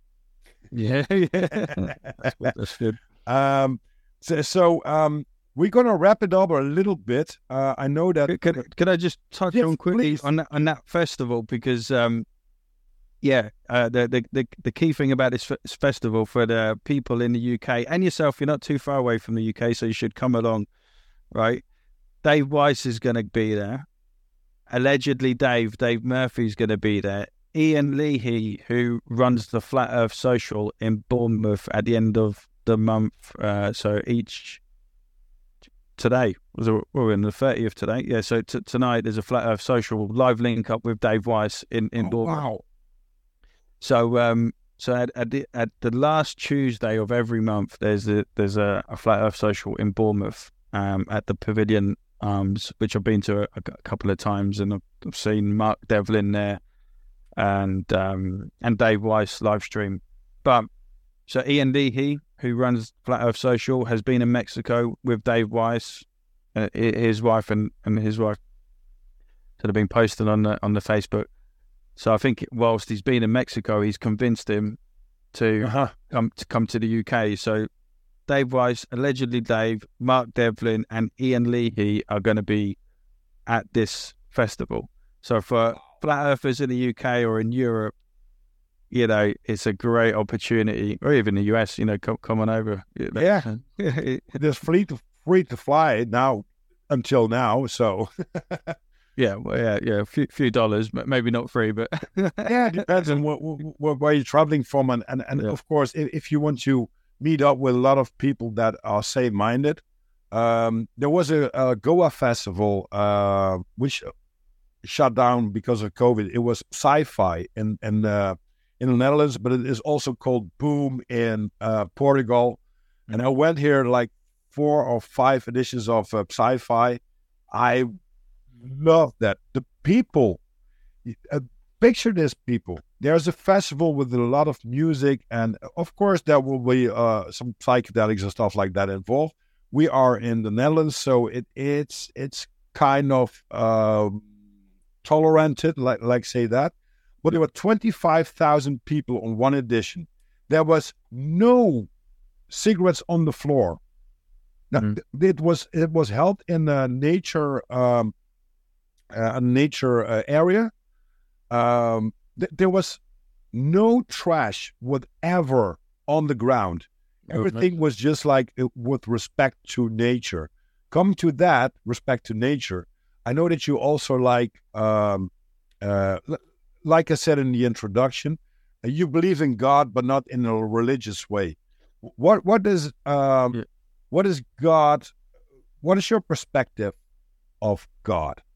Right. Yes. So, um, up to 2020, I um, you know baptized Roman Catholic. My English family are Jehovah's Witnesses, but my dad isn't. He got this fellowship when he was 18, so I've not grown up with Jehovah's Witnesses or um, intense Roman Catholicism. I've went to school. I went to Roman Catholic schools, and I used to go to the, the churches there and assembly and everything. But but at the age of twelve, I just said to my mum, I don't want to. I don't want to do this anymore. And she said, fine. It was never pushed on me again. And so over time, I guess I was a borderline atheist. You know, I used to just think dinosaurs were there, you know, watch documentaries and all of this kind of stuff, and st- sort of, you know, understood, you know, uh, you know, if we are flying through space and everything, then know, how can God be real? Really, why, why would it, why, why would He make this so-called planet like that, and then Mars just like a dusty red rock? You know, uh-huh. you know, if if it was so so, but but there would be times in my life where I would pray in my own head, as a, if it was in certain situations. Mm-hmm. You know, when I first got to New Zealand, I wasn't having a great time, and I, you know, remember sort of in my own head re- reaching out for help and assistance, and it worked out brilliantly because I, I, got it and had a good time in the end. Um, but um, when I discovered the sa- the satanic side of you know, secret societies and everything, mm-hmm. then I was like, there must be a creator. If if if they because the Freemasons don't have any time for atheism, like they want they want you to believe in something. Mm-hmm. So it's because it's a spiritual battle. So, um, so what you know when I got to flat Earth, and I started paying attention, and you look at the stars, and they're close, they're not trillions and trillions of miles away. Then all of a sudden, I'm thinking, well, so the creator from B, God, you know, I've heard uh, a few friends say that uh, it's female and not male, like it, like Mother Nature. You know, it, uh, yeah, like you know, we all come from women, to get to, to, to live in our existence, then maybe the, the creator is actually feminine. Mm. And all these obelisks that are, you know, the palace uh, yeah, it, and stuff like that. Yeah, which is all like, you know, like uh, like pointing, most pointing up, like take taking. They're everywhere in the UK. They are everywhere. Like they, they, yeah. you know, you'd be driving along and there's one just randomly in the in the hill in like Gloucestershire on the way to Bristol, and the, Huh. they're all, in every town that has a war memorial, they're all obelisks. So it's a war memorial, but it's shaped like an Egyptian ob- obelisk, which is you know a, a phallic thing, Hmm. right? So so so my, yeah, my idea is like the people that have put that there are knowingly taking the piss out of Mother Nature, you know, or the, or the Creator, which is could be feminine. But Yeah. in my idea is it could it could also be an something like an energy that we can't even fathom you know so Mm. so all the stars are like these energetic uh you know they all have a role to play in everything that is happening here through every living thing Mhm. because you know yes humans are you know we we can create stuff we can talk via laptops you know a, a dog can't do that but then there are things in nature which are absolutely amazing like you know like a peregrine falcon that the speeds and you know the the, the eyesight all, all these things that we we can't even fathom what it would be like to be a peregrine falcon but for a peregrine falcon shrimp. You know Yeah. that one? yes they've got a uh, Oh, they punch faster than a 22 bullet. yeah And when they punch on the water uh, to to uh, to get their prey, they they create energy underwater by the punch. Yeah. Yeah, I love nature, but yeah nice nice to refer that to that. But please go ahead, and then I think we go into the ten questions because this is the first time we have a time span, ladies and gentlemen. Normally, I ju- we, we just ramble on until we uh, are exaggerated and stuff Yeah. like that. But today, hungry tired need need to sleep yeah, yeah, exactly. So, so t- today we do do not do that. So it will be very enjoyable for every listener to listen to it because it's not that long. Uh, my last interview with Rob Sills, I had to put it in two parts because it was like four hours. wow You know, doing the marathon, but great talk. Um, so Adi, if there's something that you uh, want to touch base on, please go ahead, and then I will uh, ask the ten questions. Um, I, I guess um, yeah, like so the, with with coming out of hospital and and and um, you know finding flat earth. Like I I changed my job and then got made redundant, and now I'm a self-employed private driver, pri- private hire driver, taxi driver, whatever you want to call me. So in these last two years, I've, I've been more focused on on myself. I, I don't necessarily do uh, much local activism anymore, partly because everything has opened up, and you Mhm. know, at this moment in time, it's not really. Uh, you know, there are things going on like the ULEZ stuff, and I, if I was in London, you know, the the I, I would I would I would get involved with that kind of thing. Um, and I have been to the uh, Oxford protest with regards to the LTNs and the um, 15 minute cities that they want to introduce here. Mm.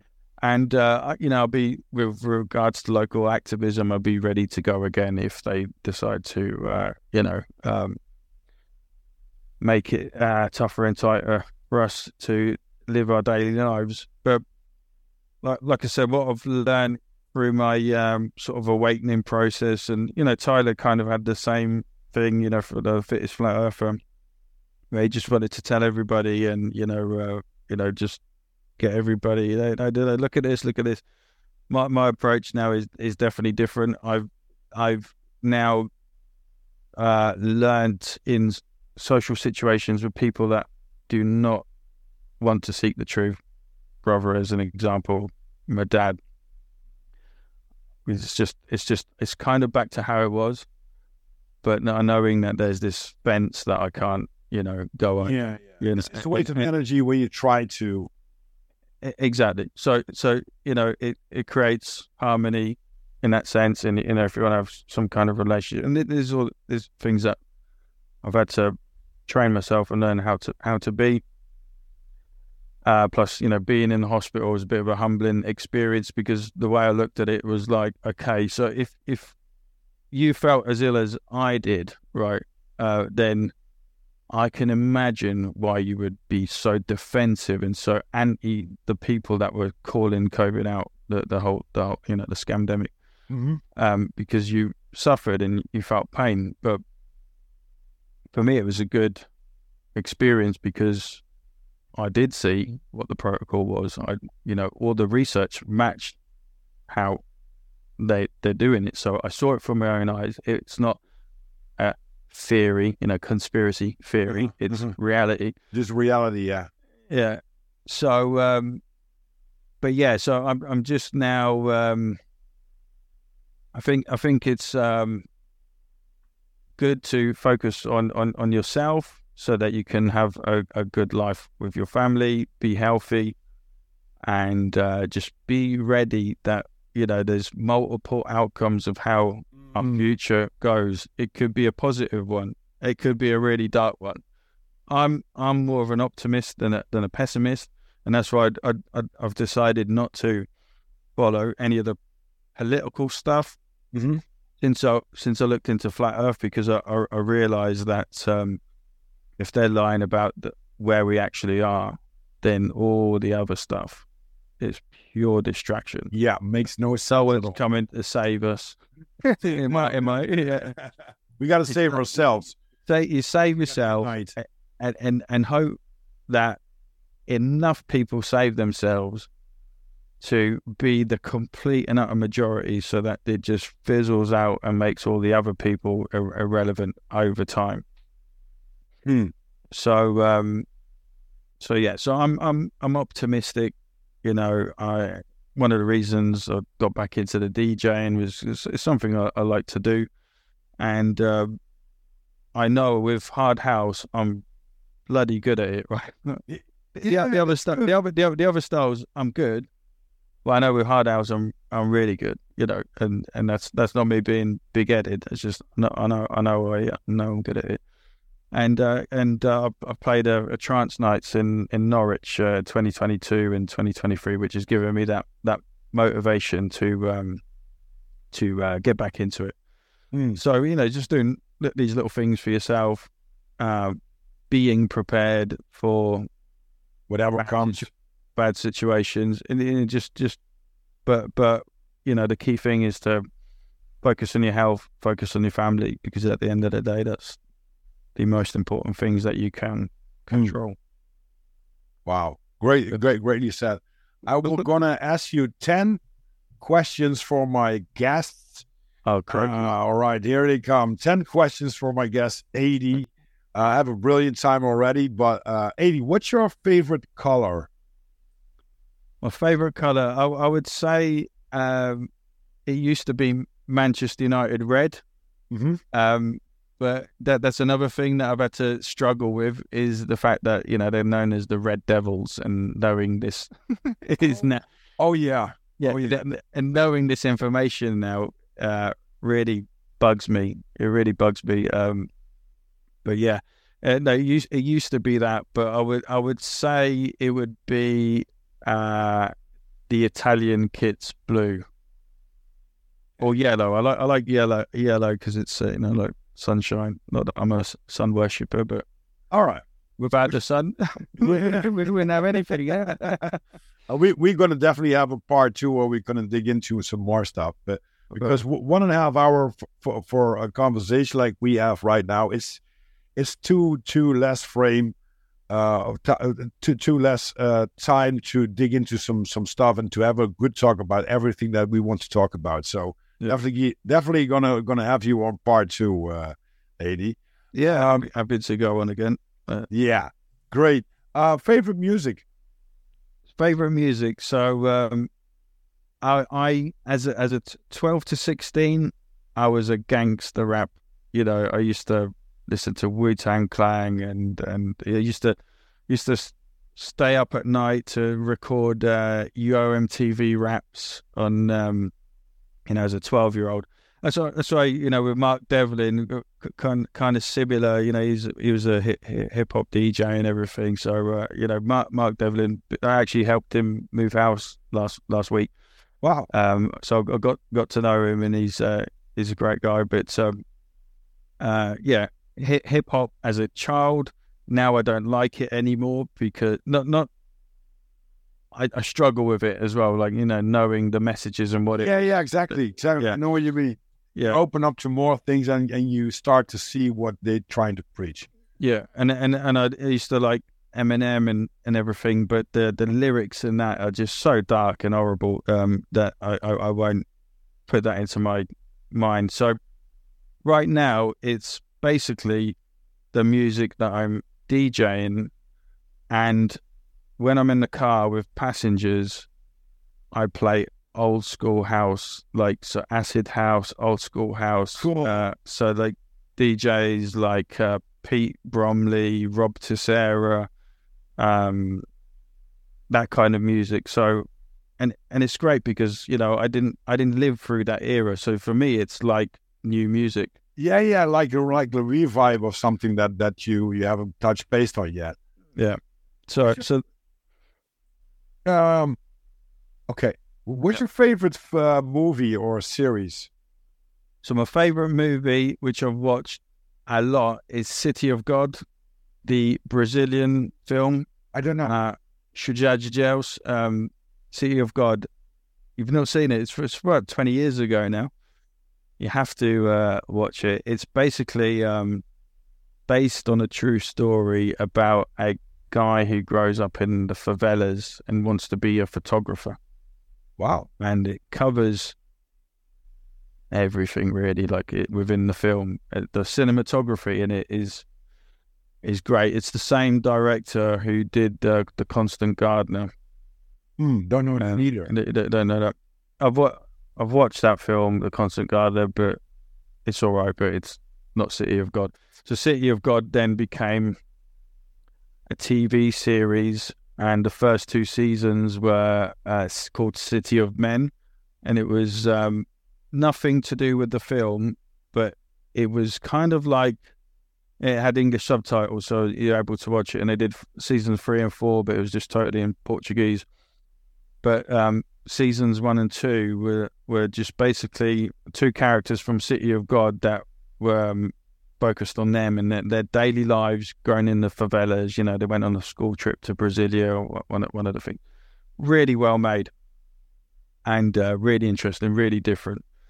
And um, so so now I, I I tend to watch foreign dramas. You know, I'm watching um, a thing called Arctic Circle at the moment because it's in Finnish and I've lived in Finland, so I Okay, yeah. I, I like listening to the languages, and they they seem more realistic to me than a lot of the American and UK stuff. Hmm, I've been through that rabbit hole too. The the the, the Finnish and the Denmark, uh, Swedish, uh, like like thrillers and stuff like that, and the, the the police series are very very good. They're very they're very good and they're very well made, and, and I think I think as they're quite serious people, you know, it's Yeah, very yeah. very believable. Like you know, And and it's funny to listen to the to the language that it's uh, very familiar to mine and Yeah. to yours, of course, to to to English, uh, especially Swedish. I think yeah. Fin- Finnish though is uh, completely different. it's like completely different. Yeah, yeah. yksi, kaksi, kolme, neljä, viisi, kuusi, seitsemän, kahdeksan, yhdeksän, kymmenen. Oh, att ni kommer till sådana kiosker. One, one, one sen in Finnish. Mitä kuuluu? Is Uh, how are you? Um, Right, I'm I'm I'm gonna head on be- because Yeah. uh, Time, time. my time is a little bit ticking, uh, and yours too because you gotta uh, pick up your your daughter. Uh, what's your favorite kind of uh, drink beverage? Um, oh, I, I like a nice glass of beer in the summer or cider, uh, but uh, that's that's gone down less, you know, over over time. I I just gen- generally now drink filtered water. If Mm. not, I like coconut water. Um, there is, Stuff. you know, like, like some, sometimes I get the urge for a fizzy drink because I, I Uh-huh. don't I don't drink Coke or anything or Me either. McDonald's for, for, for a long time. Like e- even way before I was a- awake to anything, I just stopped eating all that crap and drinking that stuff. So um, there is a drink called Purdey's Grape and Apple Uh huh. thing. It's like a refreshing fizzy drink that you know, being on the road, I sometimes need a little pick me up. So I, I do like drinking that because it's quite uh, Okay. quite nice. Yeah. Favorite food? well, I'm Italian, half Italian, um, but then again, I'm British as well. So I love a good fish and chips, and I love um, a Sunday roast. But I'm vegetarian now, so I, I have a nut roast or like a mushroom pie as Mhm. a replacement. But I like I like that that concept with gravy and roast potatoes. But then it, when it comes to Italian food, it's uh, parmigiana with the aubergine and, and the cheese. My mum makes a good one, Mhm. a vegetarian version, and um, good pastas. Uh, and the Italian food's not just about pasta, but uh, No, no, also meat and stuff like that, right? oh, every, every, Everything, yeah. all all kinds of things. And then um, I do have cravings as well for a spicy Thai food, uh, not too spicy, but you know that kind of thing, like the a- Asian food. So no, no one particular dish, but Ah. I've I certainly got. like that you said no one particular. you said that. Then now the Italian comes forward, you don't. Beh, Yeah, lo sai, io parlo l'italiano come parlo l'inglese, allora certe volte mi metto a parlare l'italiano e divento Ah. italiano. mi comprendere no uh, capisce uh, uh, uh, un, I, uh, appreci- no, uh, I capisce un tempo when you slow down the tempo I, I understand it a little bit because I'm 25% Italian Okay, half German and and uh, uh, 25% Dutch. So that's why I got a little bit darker skin than normally and dark eyes and stuff like that. Um, uh, four questions left, okay. and then I really have to wrap because I, I got to Yep. go to the toilet and I got an, uh, another department going of uh, another appointment going on, which I really uh it's too bad, but we're gonna we're gonna definitely do part two Adi. Uh, Okay, what no kind of uh, clothing do you like to wear the most? uh, jeans and t-shirt. Really, that's uh, the most comfortable. I do like a good pair of jeans. I'm not. I'm not really uh, too fussed about labels as such, but um, they have to be a good pair of jeans. And um, yeah, I'm comfortable t- jeans and t-shirt. Uh, what what I'm wearing now, jeans and t-shirt. you can make a message uh, with that what you're wearing, right? Yeah, Just like yeah. you do now. Uh, what's your favorite holiday destination? Well, favorite holiday destination. Um, uh, I, I guess I have this craving now to go to a uh, a beach that has crystal clear water, and so so that could be anywhere. So Cro- I've seen Croatia. I'd, uh, I'd like to go to a, a nice Greek island. Um, but yeah, that, that that's what I'd I'd crave right now as a as a holiday destination. I'm I'm not interested in city breaks anymore. Hmm. Uh, maybe Amsterdam though. I, I wouldn't wouldn't mind going. Yeah, Amsterdam. please let me know just when you're there because I've, I've been once. I've, I've only been once. yeah, but that- it's one and a half hour or stuff like that, right? That's right. Yeah. Well, you, you live in Amsterdam, don't you? No, no, I live like uh, in the south of the Netherlands. Uh, Okay. and Amsterdam is quite in the north. Um, Right. well, not directly in the north, but it's like a two-hour drive. Oh, okay. So We're living in a very small country, so that's that's no issue at all. yeah. Um, true. What's your favorite quote, Adi? Well, I've, I've kind of uh, on my Facebook, I've put um, "belief is the enemy of knowing," which is Crow Triple Seven's quote, and uh, I really like that. I know Dave Weiss says it a lot as well, and uh, it's um, Great channel, great channel. Road Triple Seven. Crow Triple Seven. Yeah, I've, I've actually got um, uh, a mate who who was not into like like I know him through uh, our um, uh, you know um, what do you call them the the baby the pre baby classes, and then Oh. we we end up having the baby. Uh, Yeah, the- what they call- Ooh, I, I didn't have any babies, but I, I know what you mean. th- This prenatal, uh, before you before you gotta get all the baby stuff, you you're gonna get it. Yeah. It's uh, So, Yeah. so there's, there's a guy there that I met through that, and uh, I didn't know his points of view and on you know C19 and everything. But I woke him up to flat Earth, and I I, I told him about it because he was telling me some of the stuff and research he was doing on on C19 and other stuff. and I told him where I was at that that point. This was about a year and a bit ago, and uh, through that, he's got into Crow Triple Seven, and he subscribes and he listens to all the Crow Triple Seven stuff, and wow. and, and, I woke him up to I listen as well. I listened to uh, to a few podcasts of THC channel. It is, I think, uh, which is also a friend of uh, uh Triple uh, uh, Crow Triple Seven um, like two or three hours of, of, of, other stuff that he's talking about. It makes so much sense. And he's very um, brilliant in, in looking at things, you know, what is the, the narrative and what's the real truth behind it. It's really interesting. I try to post a link on it. Uh, very interesting to, to see how this guy, uh, yeah, tries to, to, to tell everyone uh, what kind of truth and what kind of uh, narrative they put it, they put us on. Um, I got the last question uh, for you, Adi. What's your life's motto? Um, I guess it would be to stand in your truth. Um, you know, live. You know, be be honest. Like uh, one one of the thing I, I I've always done, even way before I was awake, was be, honest. Honest, honesty, I think, is the the best way, and um, especially against yourself, right? Yeah, and and and you know, like I know I have to play the game with certain family members, but that that to me is more of a, a lifetime uh, sort of game that I've got to play if I want to know these in, to keep them in my life. Mm-hmm. But when it comes to uh, people on the outside and that, you know, if you if you stand in your truth and you speak your your your your word, um, then that's how information gets out. So uh, I was always kind of like that anyway. I think that's why for me it was sort of, yeah, right, right. When I really woke up to to everything, and uh, I was like, "Wow, yeah, maybe maybe this was destined for me." Uh, uh, anyway, mm. you know, as always. So yeah, just uh, yeah, be be honest and truthful to yourself. Wow. Thank you very much, Adi, for your time and your energy to get the to get on this podcast. I hope you enjoyed just as much as I did.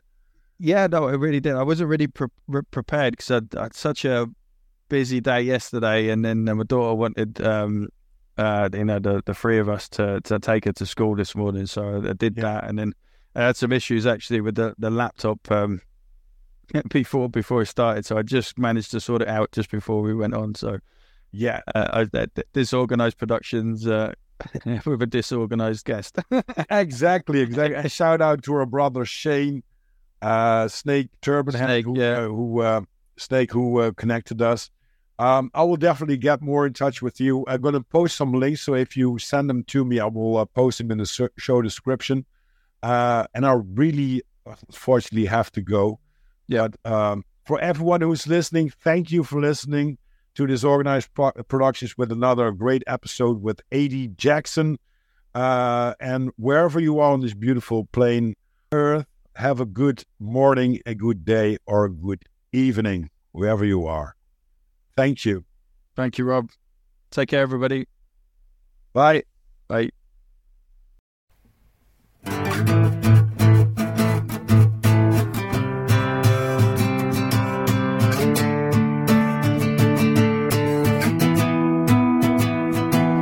been running for all my life with the devil on my heels.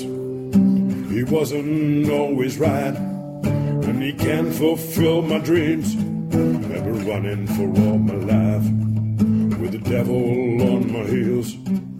He wasn't always right and couldn't fulfill my dreams. He's pain in the ass, black as night. God show me light and hold me tight. I've been running for all my life with the devil on my heels. He wasn't always right and doesn't fulfill my dreams. God show me the light. Please hold me tight. I've been running for all my life with the devil on my heels. He wasn't always right. And couldn't fulfill my dreams. I've been running for all my life. With the devil on my heels. He wasn't always right. And couldn't fulfill my dreams. He's a pain